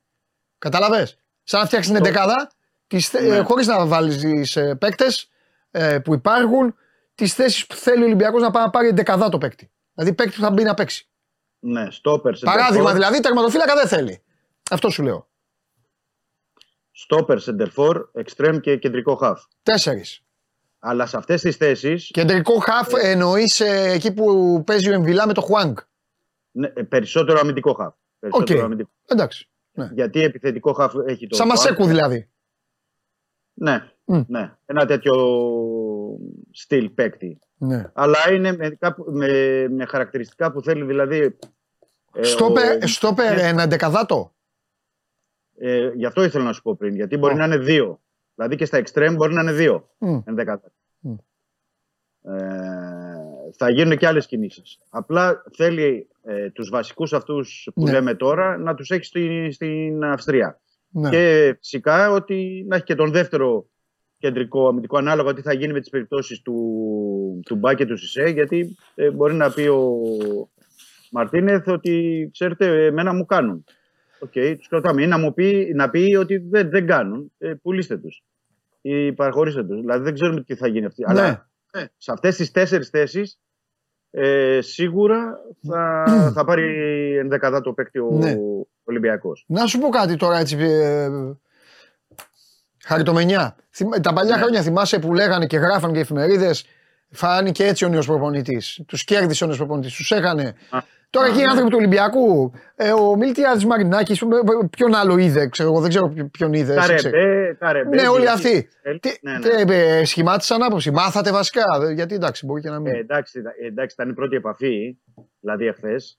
Ε, βγήκαν βέβαια χθες το βράδυ και έγινε ένα δείπνο Ωραίο. Ναι. όλο ε, το μέλλον. Είναι, πο- είναι πώς να σου πω, έχουν σχηματίσει μια άποψη ότι είναι γνώστης, ότι είναι πολύ φιλόδοξος, ότι είναι πολύ ε, άνθρωπος μεθοδικός και έχει, έχει κάνει μια πάρα πολύ καλή, έχουν σχηματίσει μια πάρα πολύ καλή άποψη. ναι. Τώρα από εκεί και πέρα όλα, ξέρεις, φέρονται στο, στο χορτάρι, αλλά αυτό η πρώτη εντύπωση είναι ότι τους κερδίζει. Ε, θα δούμε, θα δούμε, ξέρεις, πρέπει να περάσουν και κάποιες μέρες, να, να μιλήσει και ο Μαρτίν αύριο να τον δούμε και περισσότερο και τη φιλοσοφία του, αλλά Ναι. στον Ολυμπιακό πρέπει να πω, Παντελή, τις τελευταίες μέρες έτσι κι αλλιώς το ξέρανε, ε, γιατί ο Κορδόν είχε πάει το τελευταίο πενθήμερο με στόχευση εκεί να τον κλείσει δηλαδή και να μιλήσουν και για τα υπόλοιπα. Οπότε έχουν κάποιες επαφές και τις τελευταίες μέρες, έστω και τηλεφωνικά, και ε, γνωρίζουν και πώς σκέφτεται, τι θέλει, πώς κινείται. Ε, και αυτό που πρέπει να πω ότι έκανε πολύ θετική εντύπωση είναι το γεγονός ότι ήρθε, γιατί ήρθε στις 5 παρα 10 βγήκε εκεί στην αίθουσα αφήξεων, 5 η ώρα. Πήγε 6 ώρα στα, στα γραφεία. Ε, ρύθμισαν τα διαδικαστικά γιατί ήταν έτοιμα τη χελιό τα συμβόλαια. Ε, μίλησε με τον Γιάννη Μαρινάκη και τους, ε, με τον Καρεμπέ και τους ανθρώπους και είπε αμέσως ότι παιδιά να πάω στο Ρέντι. Να πιάσουμε δουλειά. Δηλαδή εκεί τον κερδίζεις. Δεν είπε ότι πάω στο ξενοδοχείο να ξεκουραστούμε και τα λέμε αύριο το πρωί. Εντάξει και να το λέγε δεν είναι κακό. αυτό λέω, αυτό λέω. Γιατί ήταν και κούραση. Ο άνθρωπος ήταν από χθες Ναι, το πρωί εντάξει. στο αεροδρόμια Βαρκελόνη να φύγει, καθυστέρηση. Ήρθε 6 ώρα το απόγευμα, γραφεία, υπογραφές. Ναι. Αλλά σου λέει τι 7, τι 8 βράδυ, πάμε στο Ε, Ρέντι. εντάξει και ο άνθρωπος Πάμε πήγε στο να Ρέντι. δει, να δει, να δει ήθελε. Εντάξει, τι να κάτσει. Αφού μετά πήγανε και φάγανε κιόλας. Ναι, Οκ. ναι, ναι. Ε, είναι κάποια πράγματα, ξέρεις, κάποιες λεπτομέρειες, λέμε, λέμε οι πρώτες λεπτομέρειες. Ναι, Ε, ε, τα υπόλοιπα θα τα δούμε στην εντάξει, ε, όλα στη, πορεία. στην πράξη. Σωστό. Ε, Ε, θα- ε, θα- ρώτησε κάποιος κάτι. Ε, άσχετα με παίκτες, δεν θα μπω σε αυτή τη διαδικασία. ε, γιατί είναι πάρα πολύ νωρίς. Δηλαδή, μόλις χθες ήρθε ο άνθρωπος. Ε, ρώτησε όμως κάτι, το, ε, το θυμάμαι, δεν, δεν το βρίσκω. Ε, υπάρχει, λέει, ένα θέμα στο site του ερασιτέχνη, άμα το γνωρίζεις και δεν μπορεί να, β- βγάλει, να βγει αυτή τη στιγμή η κάρτα που χρειάζεται, η κάρτα μέλους που χρειάζεται κάρτα μέλους για να Κάρτα πάρεις το μέλους διαρκείας. Και ρωτάει ο άνθρωπος αν στον Ολυμπιακό ε, έχουν ε, αποφασίσει να δώσουν παράταση. Θα το ρωτήσω αυτό, δεν το ξέρω. Οκ. Θα το ρωτήσω γιατί δεν ήξερα καν ότι υπάρχει αυτό το πρόβλημα. Ξέρω ότι είχε βγάλει με τις κάρτες μέλη και μπορούσε και τρέχει όλο το σύστημα μεταδιαρκείας Ναι, και, και πολύ καλά. Γιατί εχθές η ενημέρωση που υπήρχε είναι ότι έχουν δώσει ο Ολυμπιακός πάνω από 10.000 διαρκείας. ναι. Ε, και συνεχίζεται και στο επόμενο τριήμερο. Δηλαδή, Μμμ. έχει βγάλει και μια ενημέρωση ο Ολυμπιακός σήμερα που λέει και τις επόμενες τρεις μέρες για τους παλιούς κατόχους μπορούν να ε, ανανεώσουν. Ε, επειδή το ξέχασα να το πω ότι σήμερα Ναι. περιμένει τώρα σε το απογευματάκι θα έρθουν ε, πέντε, ο Μαρτίνεθ θα έχει πέντε συνεργάτες. Δώσανε. Αρχικά Κάποιοι ήταν- φίλοι στέλνουν ότι έδωσαν παράταση ως την Παρασκευή. Ναι. Έχει βγάλει Για πες ενημέρωση τώρα. στην Τουρκία. Συνεργάτες, Ε, αν είναι συνεργάτες. Θέλω να μου πεις συνεργάτες. Και μετά θα σου κάνω μια Ναι, τελευταία ερώτηση ε, λίγο hot. Αλλά για πες Οκ. πρώτα για τους Οκ. συνεργάτες. Ναι, αρχικά υπήρχε εντύπωση, ή υπήρχε εντύπωση. Η πληροφορία τέλος πάντων από τους Ισπανούς συναδέλφους ότι θα έφερνε τρεις Α, συνεργάτες. Τελικά ε, ε, έρχονται πέντε. α. Εγώ δεν θυμάμαι τελευταία φορά προπονητή του Ολυμπιακού να έχει πέντε συνεργάτες, δηλαδή να έχει τόσους πολλούς. Οκ. Ε, που είναι και αυτό ε, ένα δείγμα σε- σχετικά και με τι θέλουν ο Κορδόν και ο Μαρτίνεθ. Δηλαδή πέρα από τον βοηθό του ε, φέρνει γυμναστή, φέρνει αναλυτή, φέρνει δεύτερο αναλυτή ο οποίος θα είναι ε, με κάποιο ειδικό τρόπο στα, στα παιχνίδια να αναλύει περισσότερες λεπτομέρειες. Ε, προπονητή τερματοφυλάκων. Ε, δεν ξέρω, γιατί αρχικά υπήρχε και η αίσθηση και η εντύπωση ότι επειδή ο Ολυμπιακός έχει ε, χρόνια κάποιους ε, ανθρώπους εκεί, δηλαδή θέλω να πω το Μουρίκι Το που Μου- είναι γυμναστής, που είναι χρόνια, ο Αγριογιάννης που είναι προπονητής των τερματοφυλάκων και έχουν ε, πολύ καλή σχέση εκεί και ο Πασκαλάκης, Τζολάκης και όλα τα παιδιά Ναι. που πηγαίνουν καλά. Ε, δεν ξέρω τώρα αυτή τη στιγμή να σου πω ε, τι ακριβώς θα γίνει. Δηλαδή συνεχίζονται και είναι όλοι στο επιτελείο. Θα ζητήσεις κάτι άλλο ο Μαρτίν; Δεν- δεν- θα πρέπει να το ξεκαθαρίσουμε τουλάχιστον να το ρωτήσουμε και αύριο. Γιατί επαναλαμβάνω, σήμερα το απόγευμα θα έρθουν οι συνεργάτες του Μαρτίνεθ. Οπότε θα το πιστεύω θα έχουμε την ευκαιρία ή να μας το ξεδιαλύνει αυτό ο Μαρτίνεθ θα, ε, αύριο, γιατί θα είναι αρκετός κόσμος ε, στο Ρέντι. Ε, δείχνει κάτι και αυτό. Δείχνει κάτι και αυτό. Ε, ότι θέλει και αυτός να έχει μια θωράκιση με τους δικούς του ανθρώπους και σε όλα τα επίπεδα. Σε ό,τι αφορά δηλαδή και εντός αγωνιστικού χώρου και εκτός αγωνιστικού χώρου. Είναι κάτι καλό. Εγώ θεωρώ ότι αυτό, έτσι όπως το έχει πάει ο Ολυμπιακός μέχρι τώρα, γιατί λέω μέχρι τώρα, γιατί αύριο μεθαύριο δεν ξέρουμε τι θα δούμε. Υπάρχει μια σειρά που είναι σωστή με βάση τη λογική του ποδοσφαίρου. Ναι, σωστό. Αντώνιο, Αντώνιο Κορδόν, αθλητικός διευθυντής. Ντιέγκο Μαρτίνεθ, προπονητής. Όλο το επιτελείο Ναι, και ε, προκαθορισμένοι έχουν μοιραστεί όλοι οι ρόλοι. ναι. Ανικό διευθυντής Ακαδημίας. Όλοι οι ρόλοι πια. Ναι. Και τους έχει μοιράσει Εντάξει, ο και Βαγγέλης ήρθε και η Μαρσάκης. ώρα να αλλάξει και η σελίδα, να αλλάξει και το κεφάλαιο. γιατί Σωστό, μεταξύ, σοβαρού, σωστό. μεταξύ σοβαρού και αστείου ε, έβγαινες εδώ στην εκπομπή και από τις 150 λέξεις που έλεγες, οι 160 ήταν κορδόν. Κάποια στιγμή, α, τι να κάνεις και εσύ, δεν το λέω για σένα. Κάποια στιγμή τα ρεπορτάζ του Σπορ 24 κάθε μέρα είχαν το όνομα κορδόν. Τώρα λοιπόν αλλάζει το κεφάλαιο, ήρθε ο προπονητής. Ε, βέβαια. Τώρα θα υπάρχει το όνομα Μαρτίνεθ. Πες μου κάτι τελευταίο που σου είπα λίγο hot. Ε, το έχουμε ξανασυζητήσει, αλλά θα, σε τακτά χρονικά διαστήματα είναι σωστό να το λέμε. Ο Ολυμπιακός είναι μια ομάδα η οποία ποτέ, ποτέ, ποτέ, ποτέ, κυριολεκτικά ποτέ, δεν έχει γυρίσει την πλάτη στην, ε, στο, ελληνικό, στο ελληνικό αίμα. Στο ρόστερ Ναι. του. Πάντα Ναι. έχει. Είναι ένα καλοκαίρι που αξίζει λίγο να γίνει περισσότερη κουβέντα και για τις διάφορες ειρήνες που εμφανίζεται εδώ ο Ναυροζίδης και τις ρίχνει. Μέχρι τώρα δηλαδή ο Ναυροζίδης έχει πει για τον Ανδρούτσο και τον Μασούρα προσφάτως. Παράδειγμα. Υπάρχει ο Μπουχαλάκης ο οποίος θα, ε, ε, θα γίνει τι; Ε, το συμβόλαιο του Φορτούνη. Ε, ποιος άλλος Έλληνας είναι; Ο Πασχαλάκης όχι. Ε, Τέλος πάντων. Ε, και όποιος άλλος είναι, τον έχω, αν έχω ξεχάσει, θα πεις Ε, εσύ. Έχει Και θέλω να σε έχει- ρωτήσω και για τους δικούς του Έλληνες, αλλά κυρίως και για αν χτυπήσει όπως κάνει Ναι. στην πιάτσα.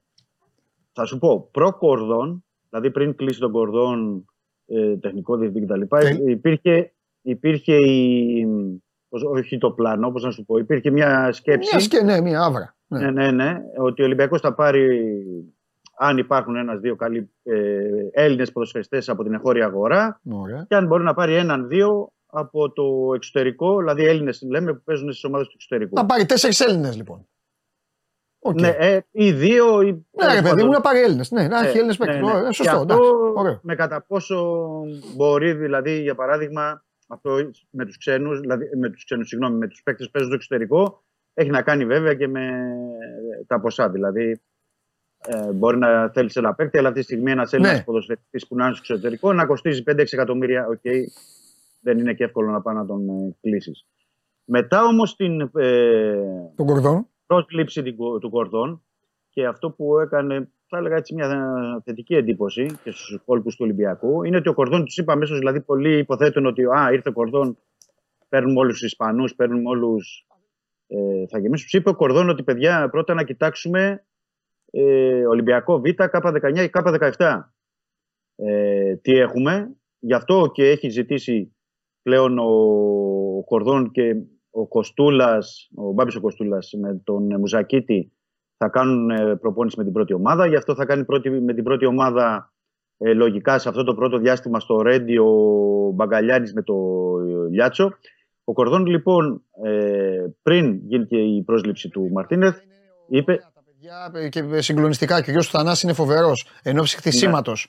ναι, ναι, Αλλά ναι, ναι. τουλάχιστον θα συμφωνήσουμε ότι δεν θα πας να παίξεις πρώτη αγωνιστική στην ΟΠΑΠΑΡΕΝΑ με, με τον Κοστούλα. Όχι. Παρα- απλά- Κατάλαβες τι λέω. Ενώ απλά και θα- Έλληνες, Έλληνες έτοιμους.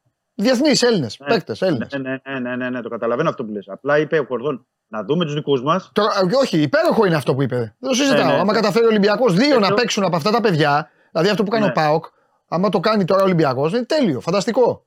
Ναι, ναι, ναι. Εγώ καταλαβαίνω αυτό που λες εσύ στο εξωτερικό Ναι. και υπάρχει στο τέτοιο. Απλά λέμε τώρα, άντε να αναφέρουμε ένα όνομα, αλλά Πες, δεν, πες. είναι- δεν είναι, υπάρχει κάτι περισσότερο έτσι, ούτε έχει κάνει κίνηση ο Ολυμπιακός. Λέμε να πάει να χτυπήσεις, ας πούμε, το Χατζηδιάκο, Ναι. λέω εγώ για παράδειγμα, Ναι. ε, αυτή τη στιγμή. Ε, υπάρχει και ένα αντίτιμο που θα συζητήσουν ε, πολύ ψηλό. Είναι, μην θα τον πάρεις Δηλαδή- με στο κουλουρά. Εννοείται.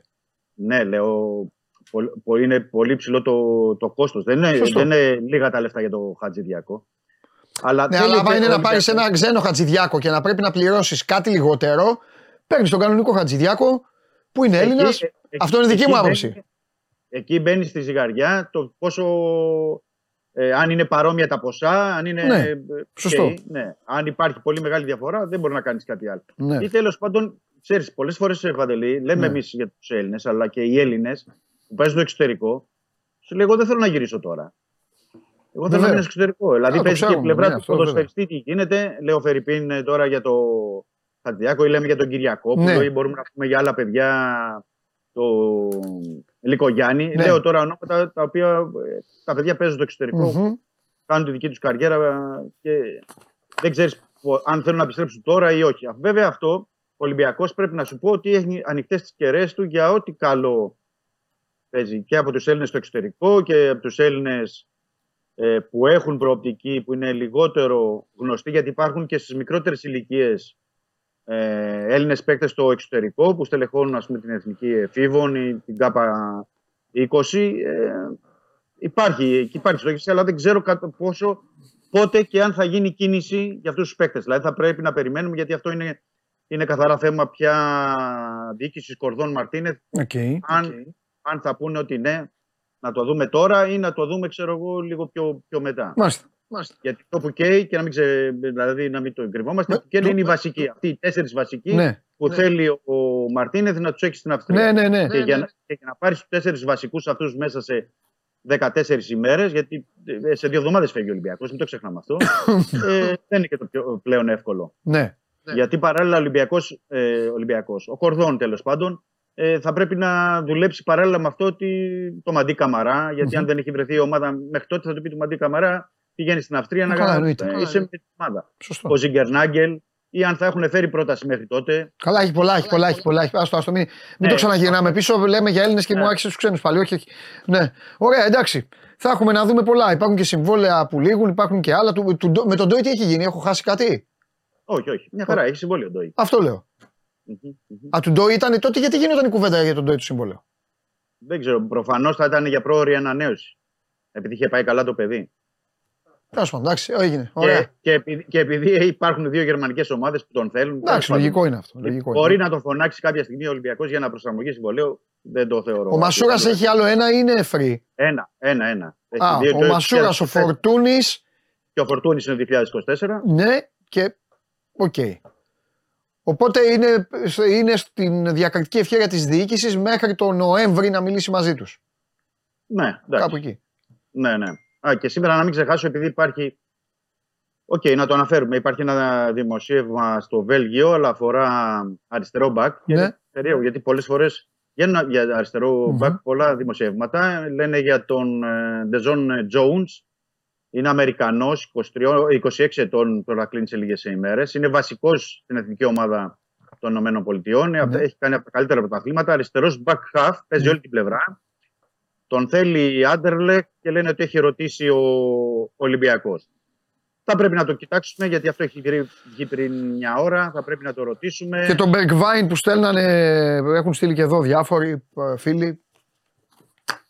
Τέλος πάντων. Εντάξει. Θέλουν, Ονόματα. θέλουν να ψάξουμε αυτά. Θέλουν Ναι, να ναι, ναι, έχεις δίκιο, έχεις δίκιο. Μην αρχίσουμε αυτά τώρα δεν είναι. Τώρα, άμα αρχίσουμε να λέμε ονόματα για τον Ολυμπιακό, θα μαζευτούν 200, 200 παίκτες. Τα λέμε. Τα λέμε αύριο, Καλό- φιλιά. Καλό μεσημέρι. Γεια Καλό σου μεσημέρι. Δημήτρη. Χαμό το ίσχυμα. Εντάξει, βήμα-βήμα. Ε, βήμα-βήμα. ε, το Σκοτία που. Ε, ο Ολυμπιακός χθε ήρθε ο προπονητή του, οπότε και έχουν πάρα πολλά να γίνουν. Συνεπώς, ε, βήμα-βήμα. Ο Ολυμπιακός που κέρδισε την τρίτη θέση, οπότε κέρδισε και το δικαίωμα να έχει περισσότερες ε, μεταγραφικές ανάσει και λειτουργικές. Αλλά να σου πω και κάτι. Μέχρι τις 15 Σεπτέμβρη, πάντα ο Ολυμπιακός αυτό το έκανε πάντα στην ιστορία του και να μην θέλει, τον φέρνουν, το γράφουν οι δημοσιογράφοι. Γράφουν στο εξωτερικό. Ή, τα Twitter και όλα αυτά. Γι' αυτό να πιστεύετε μόνο ότι είναι χειροπιαστό. Και ορισμένες φορές έχουν δίκιο οι ομάδες. Πολύ δίκιο έχουν και οι παράγοντες. Εγώ που τους κυνηγάω και λέω τι κάνουν και τι ράνουν, σε αυτό έχουν δίκιο. Πάει ξυπνήσεις και να- ό,τι του κατέβει το κεφ- το- στο κεφάλι του καθενός. Ό,τι του κατέβει. Και μετά αρχίζετε εσείς και κάνετε την αναπαραγωγή. Και μετά τα βάζετε με την χ ομάδα επειδή δεν ικανοποιεί αυτό που το έβαλε ένας ο φούφωτος. Και εσά σας αρέσει. Αλλά δεν γίνονται αυτά. Δεν είστε δίνει; Σάο Πάολο, Ατλέτικο Παραναένσε. Όχι μόνο τα δίνει, πρέπει να τα λέω εγώ κιόλας. Over 2,5. Over δηλαδή, κανονικό over. Ε, Σάντο Κορίνθιαν 2-3 γκολ. Αυτό το γκολ γκολ Σκοτία το έπιασε χθες. Όχι, σηκώνεται. Παιδιά, όταν σηκώνεται, θέλει να απολογηθεί. Έλα εσύ μέσα, έλα κόριτσι μου μέσα. Α, στα μαύρα. Ναι. Κατακλυσμός βροχή, πνίγηκε το γήπεδο. 2-0. 2-0 οι, οι Σκοτσέζοι, οι φίλοι μου, αλλά έχασε πέναλτι ο, ο Κβαραντόνα. Έτσι μου είπε. Άκουτε τον Ντένις Μάρκος εσείς. Εγώ έπαιξα ένα διπλό την Πορτογαλία και over 12,5 πόντους του Ταβάρες. Δεν είχε βάλει τίποτα ο Ταβάρες όλο το πρώτο ημίχρονο. Τα βάλω στο δεύτερο. Το πήρε η Μπαρσελόνα το πρωτάθλημα. Αλλά τι με νοιάζει. Έβαλε και ένα γκολ ο Ρονάλντο στο 90 τόσο και μια χαρά. Κοιτάξτε τώρα εδώ στα μαύρα. Μια... Ε, ε, έρχεται εδώ. Ναι. Έρχεται εδώ. Λέει ψέματα. Δεν λέει Λέει ψέματα. ότι είστε φίλες. Έχω ενημερωθεί για αυτά που Ναι. έχει πει. Ναι, ναι, ναι. ναι, ναι. Λέει ότι είστε φίλες. Ναι. Λέει ότι θα πάτε με το Χάρη Σταύρου διακοπές. Δεν δεν θα, δεν θα το επιτρέψω εγώ να γίνει αυτό. Γιατί; Γιατί είσαι καλό κορίτσι και, με δεν θα νοιάζει. πέσει σε αυτή την παγίδα τους. Αυτή τη συμμορία. Αυτό δεν. δεν... Δεν υπάρχει καλύτερο Πιστεύει. παρεάκι από Ναι. Μαρία Κουβέλη και Χάρη Σταύρου. Α, ε, Το δηλώνω Α, δημόσια. τι ευγενικό κορίτσι είναι. Τι ευγενικό κορίτσι είναι. Άστο τώρα. Έχω μάρτυρες στους τηλεθεατές. Μπορεί Μάρτυρες. όταν θα φύγεις να πας πάνω και να δεις τώρα τι στέλνουν. Θα σου πούνε έχει δίκιο ο Παντελής, τι λέει για σένα η- Γιατί, η, τι η κυρία έκανε, Μαρία; Η συνάδελφοι; κυρία Μαρία. Τι- Όχι, όχι. Τα καλύτερα Ναι. είπε, έμαθα. Συνάδελφοι Πόσο να φίλος είστε. είμαστε; Συνάδελφοι να είστε, φίλοι να μην είστε. Γιατί να μην Γιατί είμαστε; Δεν πρέπει. Δεν πρέπει να έχουμε καλές σχέσεις με τους συναδέλφους μας. Να Ε, περνάμε εννοείται. καλά. Επαγγελματικά, εννοείται. Πρέπει οι φυσικά. ποδοσφαιριστές πρέπει να είναι φίλοι μεταξύ τους και οι μπασκετμπολίστες. Δεν λέμε όμως, κοίτα Ναι. τι καλό κλίμα που έχουν και αυτό βγαίνει στο γήπεδο. Άρα αυτό κάνουμε κι εμείς. Ψέματα των δημοσιογράφων είναι αυτά. Ψέματα. Τι Βάζεις καλό και κλίμα ψεύτες είναι. δηλαδή. Τι καλό κλίμα, ε, βέβαια. Όλοι ψεύτες. Ε, τι, κα- ε, τι καλό κλίμα είναι, τι καλό κλίμα είναι. Άμα δεν του πασάρεις να βάλει γκολ, θα πεινάσει εσύ, θα πεινάσει και αυτός. Έτσι. Και δεν γιατί πάει να μια μην του πάσα λες- κάνει χαρούμενου δύο Δεν πάει να ανθρώπους. του λες, ναι, Παναγιώτη, ένα Γιαννάκενα. δεν πάει να του λες, ε, δεν πάει να του λες ότι δεν θες να τον βλέπεις. Θα του τη δώσεις την μπάλα, γιατί αν δεν του δώσεις την μπάλα, θα έρθουν στο πραγματικό κέντρο και θα πούν Έλα εδώ εσύ που το χάσε, έλα εδώ και εσύ που δεν έδωσες την μπάλα. Ναι. Για λέγε. Άρα καταλήγουμε πάλι στην οπαδική βία. Πάντα. Πάντα. Δυστυχώς. Τι έχουμε; Καλά, εσύ; Καλά, καλά. καλά. Έχουμε καιρό να τα πούμε. Ναι, έχουμε καιρό να τα πούμε Ναι. γιατί δεν θες να έρχεσαι και με αφήνει με τη Μαρία. Όχι, όχι. Δεν ήταν ευνοϊκές συγκυρίες. Έχεις δίκιο. Δεν ήταν ευνοϊκές συγκυρίες. Έχεις Αλλά δίκιο. τώρα επανήλθαμε. Ναι. Να το, έχεις δίκιο ο Παντελής. Βέβαια. Μπράβο. Όχι, όχι. Καταδικάζω. Δεν θα ήθελε ο κόσμος να παρασύρεται από αυτά που λες Ναι. και να, δεν θα ήθελα να διασύρει τους συναδέλφου μου. Εντάξει. Α, καλό το, κακό το ρήμα που χρησιμοποίησες. Να Εγώ δεν κάνω. Εγώ απλά λέω ψεύγεις. αλήθειες. Εγώ λέω αλήθειες. Αλήθειες. Ή να μου πεις, δεν θέλω να λες αλήθειες για τους συναδέλφους μου.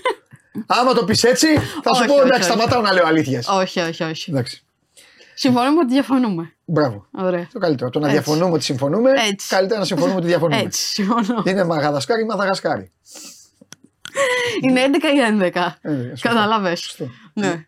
Θες να προχωρήσουμε; Ναι, πάμε, έλα. λοιπόν, Θα κάτσουμε εδώ ε, και θα το λέμε. πρώτο βίντεο είναι ο ορισμός του. Έχεις δυσκολέψει πολύ το άθλημα. Δες το.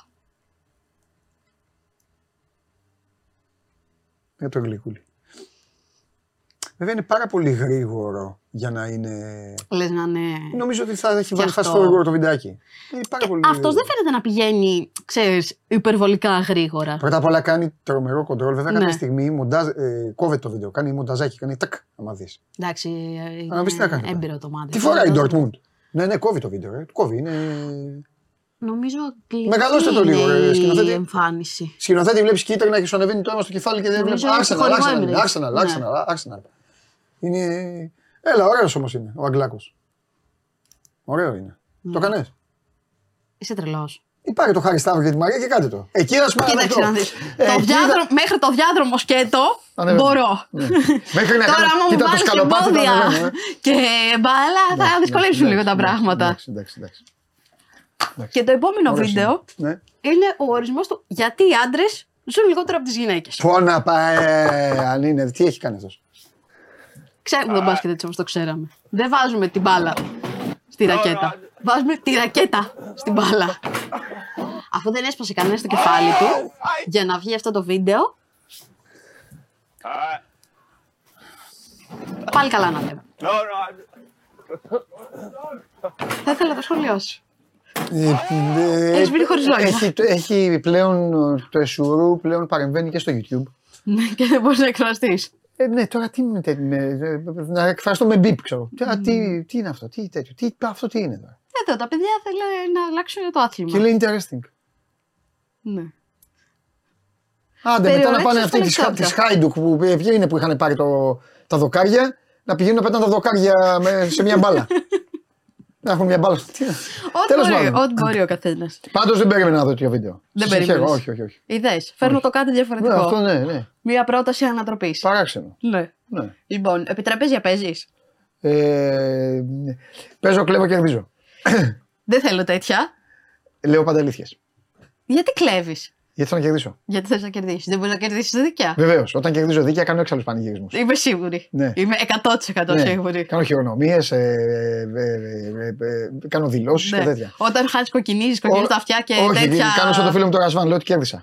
Α, εντάξει. Ρίχνω πάντα, βρίσκω πάντα κάποιον να έχει την ευθύνη. Κάποιος έχει την ευθύνη. Ναι, κάποιος έχει την ευθύνη. Ναι. Βέβαια. Ε, τα πολλά χρόνια σε αυτό το χώρο έχουν κάνει, σου έχουν κάνει ζημιά. 100%. 100%. 100%. Είναι προφανές. 100%. 100%. Ό- Όταν παίζω, λειτουργώ σαν παράγοντας ελληνικής ομάδας, Ναι, σαν, ε, σαν προπονητής που για μένα κέρδισα. ναι. 100% καλά αυτό δεν γίνεται, εννοείται.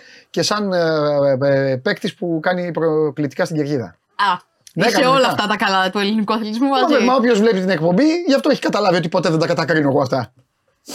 Εγώ Ναι. λοιπόν τώρα τι κάνανε, τι κάνανε, εννοείται. Τι, Ναι. τι να, να σου λέω ψέματα. Ωραία, τώρα θα δούμε πώς συνδυάζονται τα επιτραπέζια Εσύ παίζεις παιχνίδια. επιτραπέζια; Φυσικά. Ε, με το Χάρη για τη Μαρία; Όχι, Τι δεν κάνετε. έχουμε παίξει, Ε, να δεν μην, έχει παί- τύχει. Να μην παίξετε γιατί θα σε κλέψουν. Τι είναι αυτό; Το σκορ Α, 4, σκορ το τέσσερα. θυμάσαι; Βέβαια το θυμάμαι. Εκεί δεν μπορώ να κλέψω.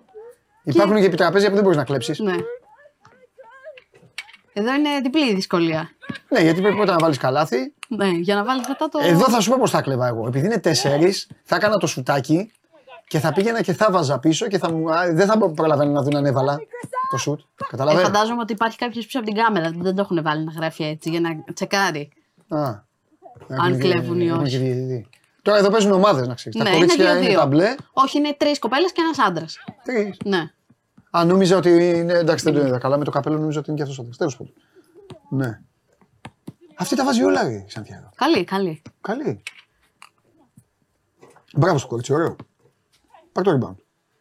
Κάνε το rebound πριν από τους uh, παίκτες. Άμα το βάλει και αυτό. Νόμιζα ότι θα λέει κλείσω το συγκεκριμένο βίντεο. όνομα. Ε,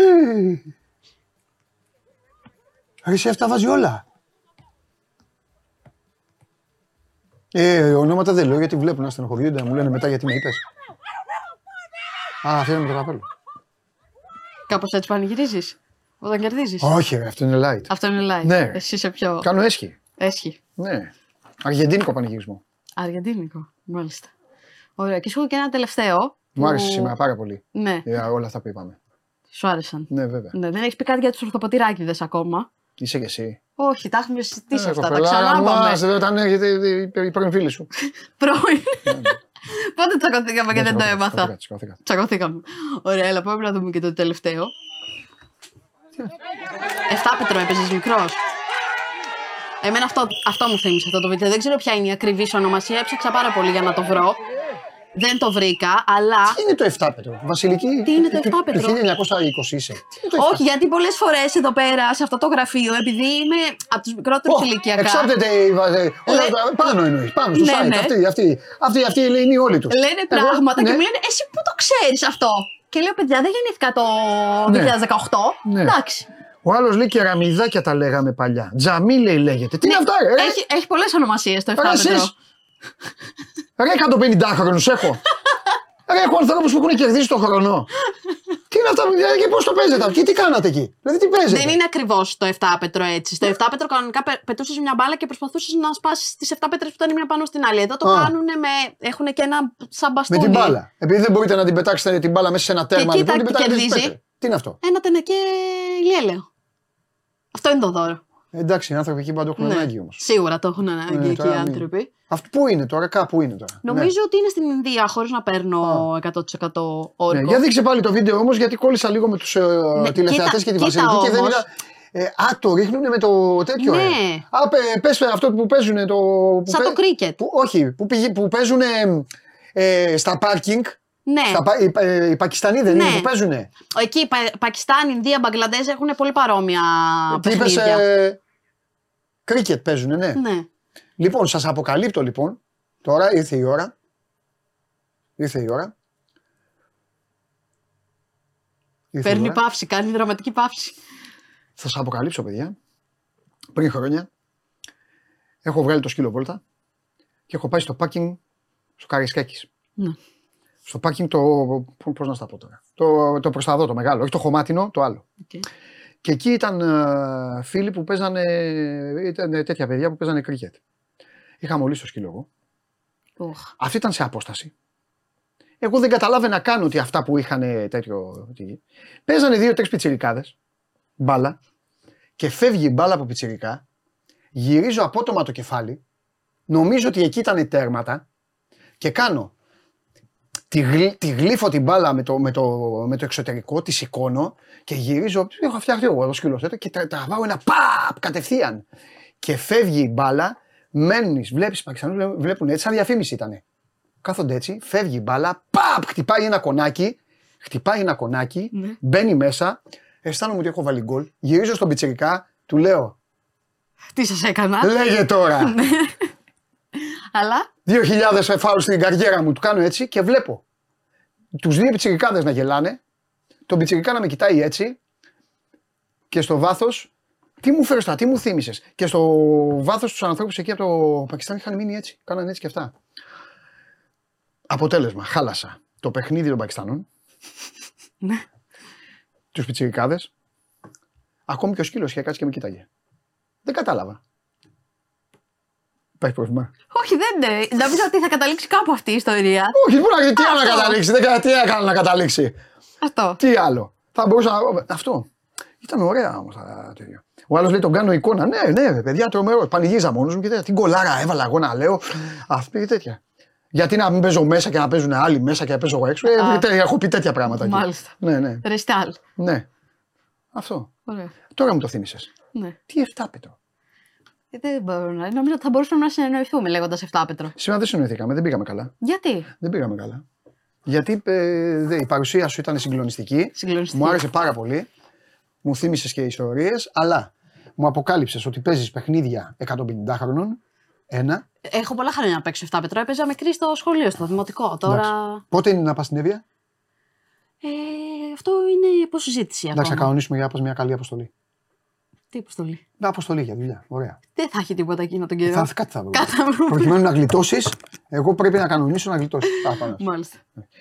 Ε, η άλλη λέει: Εμείς το χέρι δίνουμε. Το έχεις δει το, την εκπομπή που λέει: Εμείς στην Εύβοια δίνουμε το χέρι και το τηρούμε. Ναι. Και εμφανίστηκε μετά από μια εβδομάδα. Ναι, το έχω Και δει μετά αυτό το έγινε- στιγμιότυπο. Την έχει κάνει Τι πάει viral. να- Τι πάει να μπλέξει εκεί; Εγώ για διακοπές θα πάω, δεν είμαι από εκεί, δεν. Θα Ναι. σου. Με μπράβο! Μια εμφάνιση θα πάω να εκεί κάνω. Θέλω. Πρώτα απ' όλα, μόνο που θα εμφανιστείς, Ναι. θα πρέπει εκεί να σε υποδεχτούν ε, κανονικά όλοι. Καλά, μην το συζητάς. Άμα δεν έχει κόκκινα χαλιά, θα φύγω. Να με πάρεις τηλέφωνο. Εννοείται. Έτσι, μπράβο. Σε ευχαριστώ πάρα πολύ. Εγώ σας Συγκλονιστική. ευχαριστώ, συγκλονιστική. Βασιλική Καραμούζα, Γεια σας. συγκλονιστική. Μαύρη, ωραία. Έτοιμη για την πρώτη του Πάοκ είναι η Βασιλική. Αύριο. Άσε μην πας γιατί θα σε βάλει να παίξεις. Χωρίς παίκτες.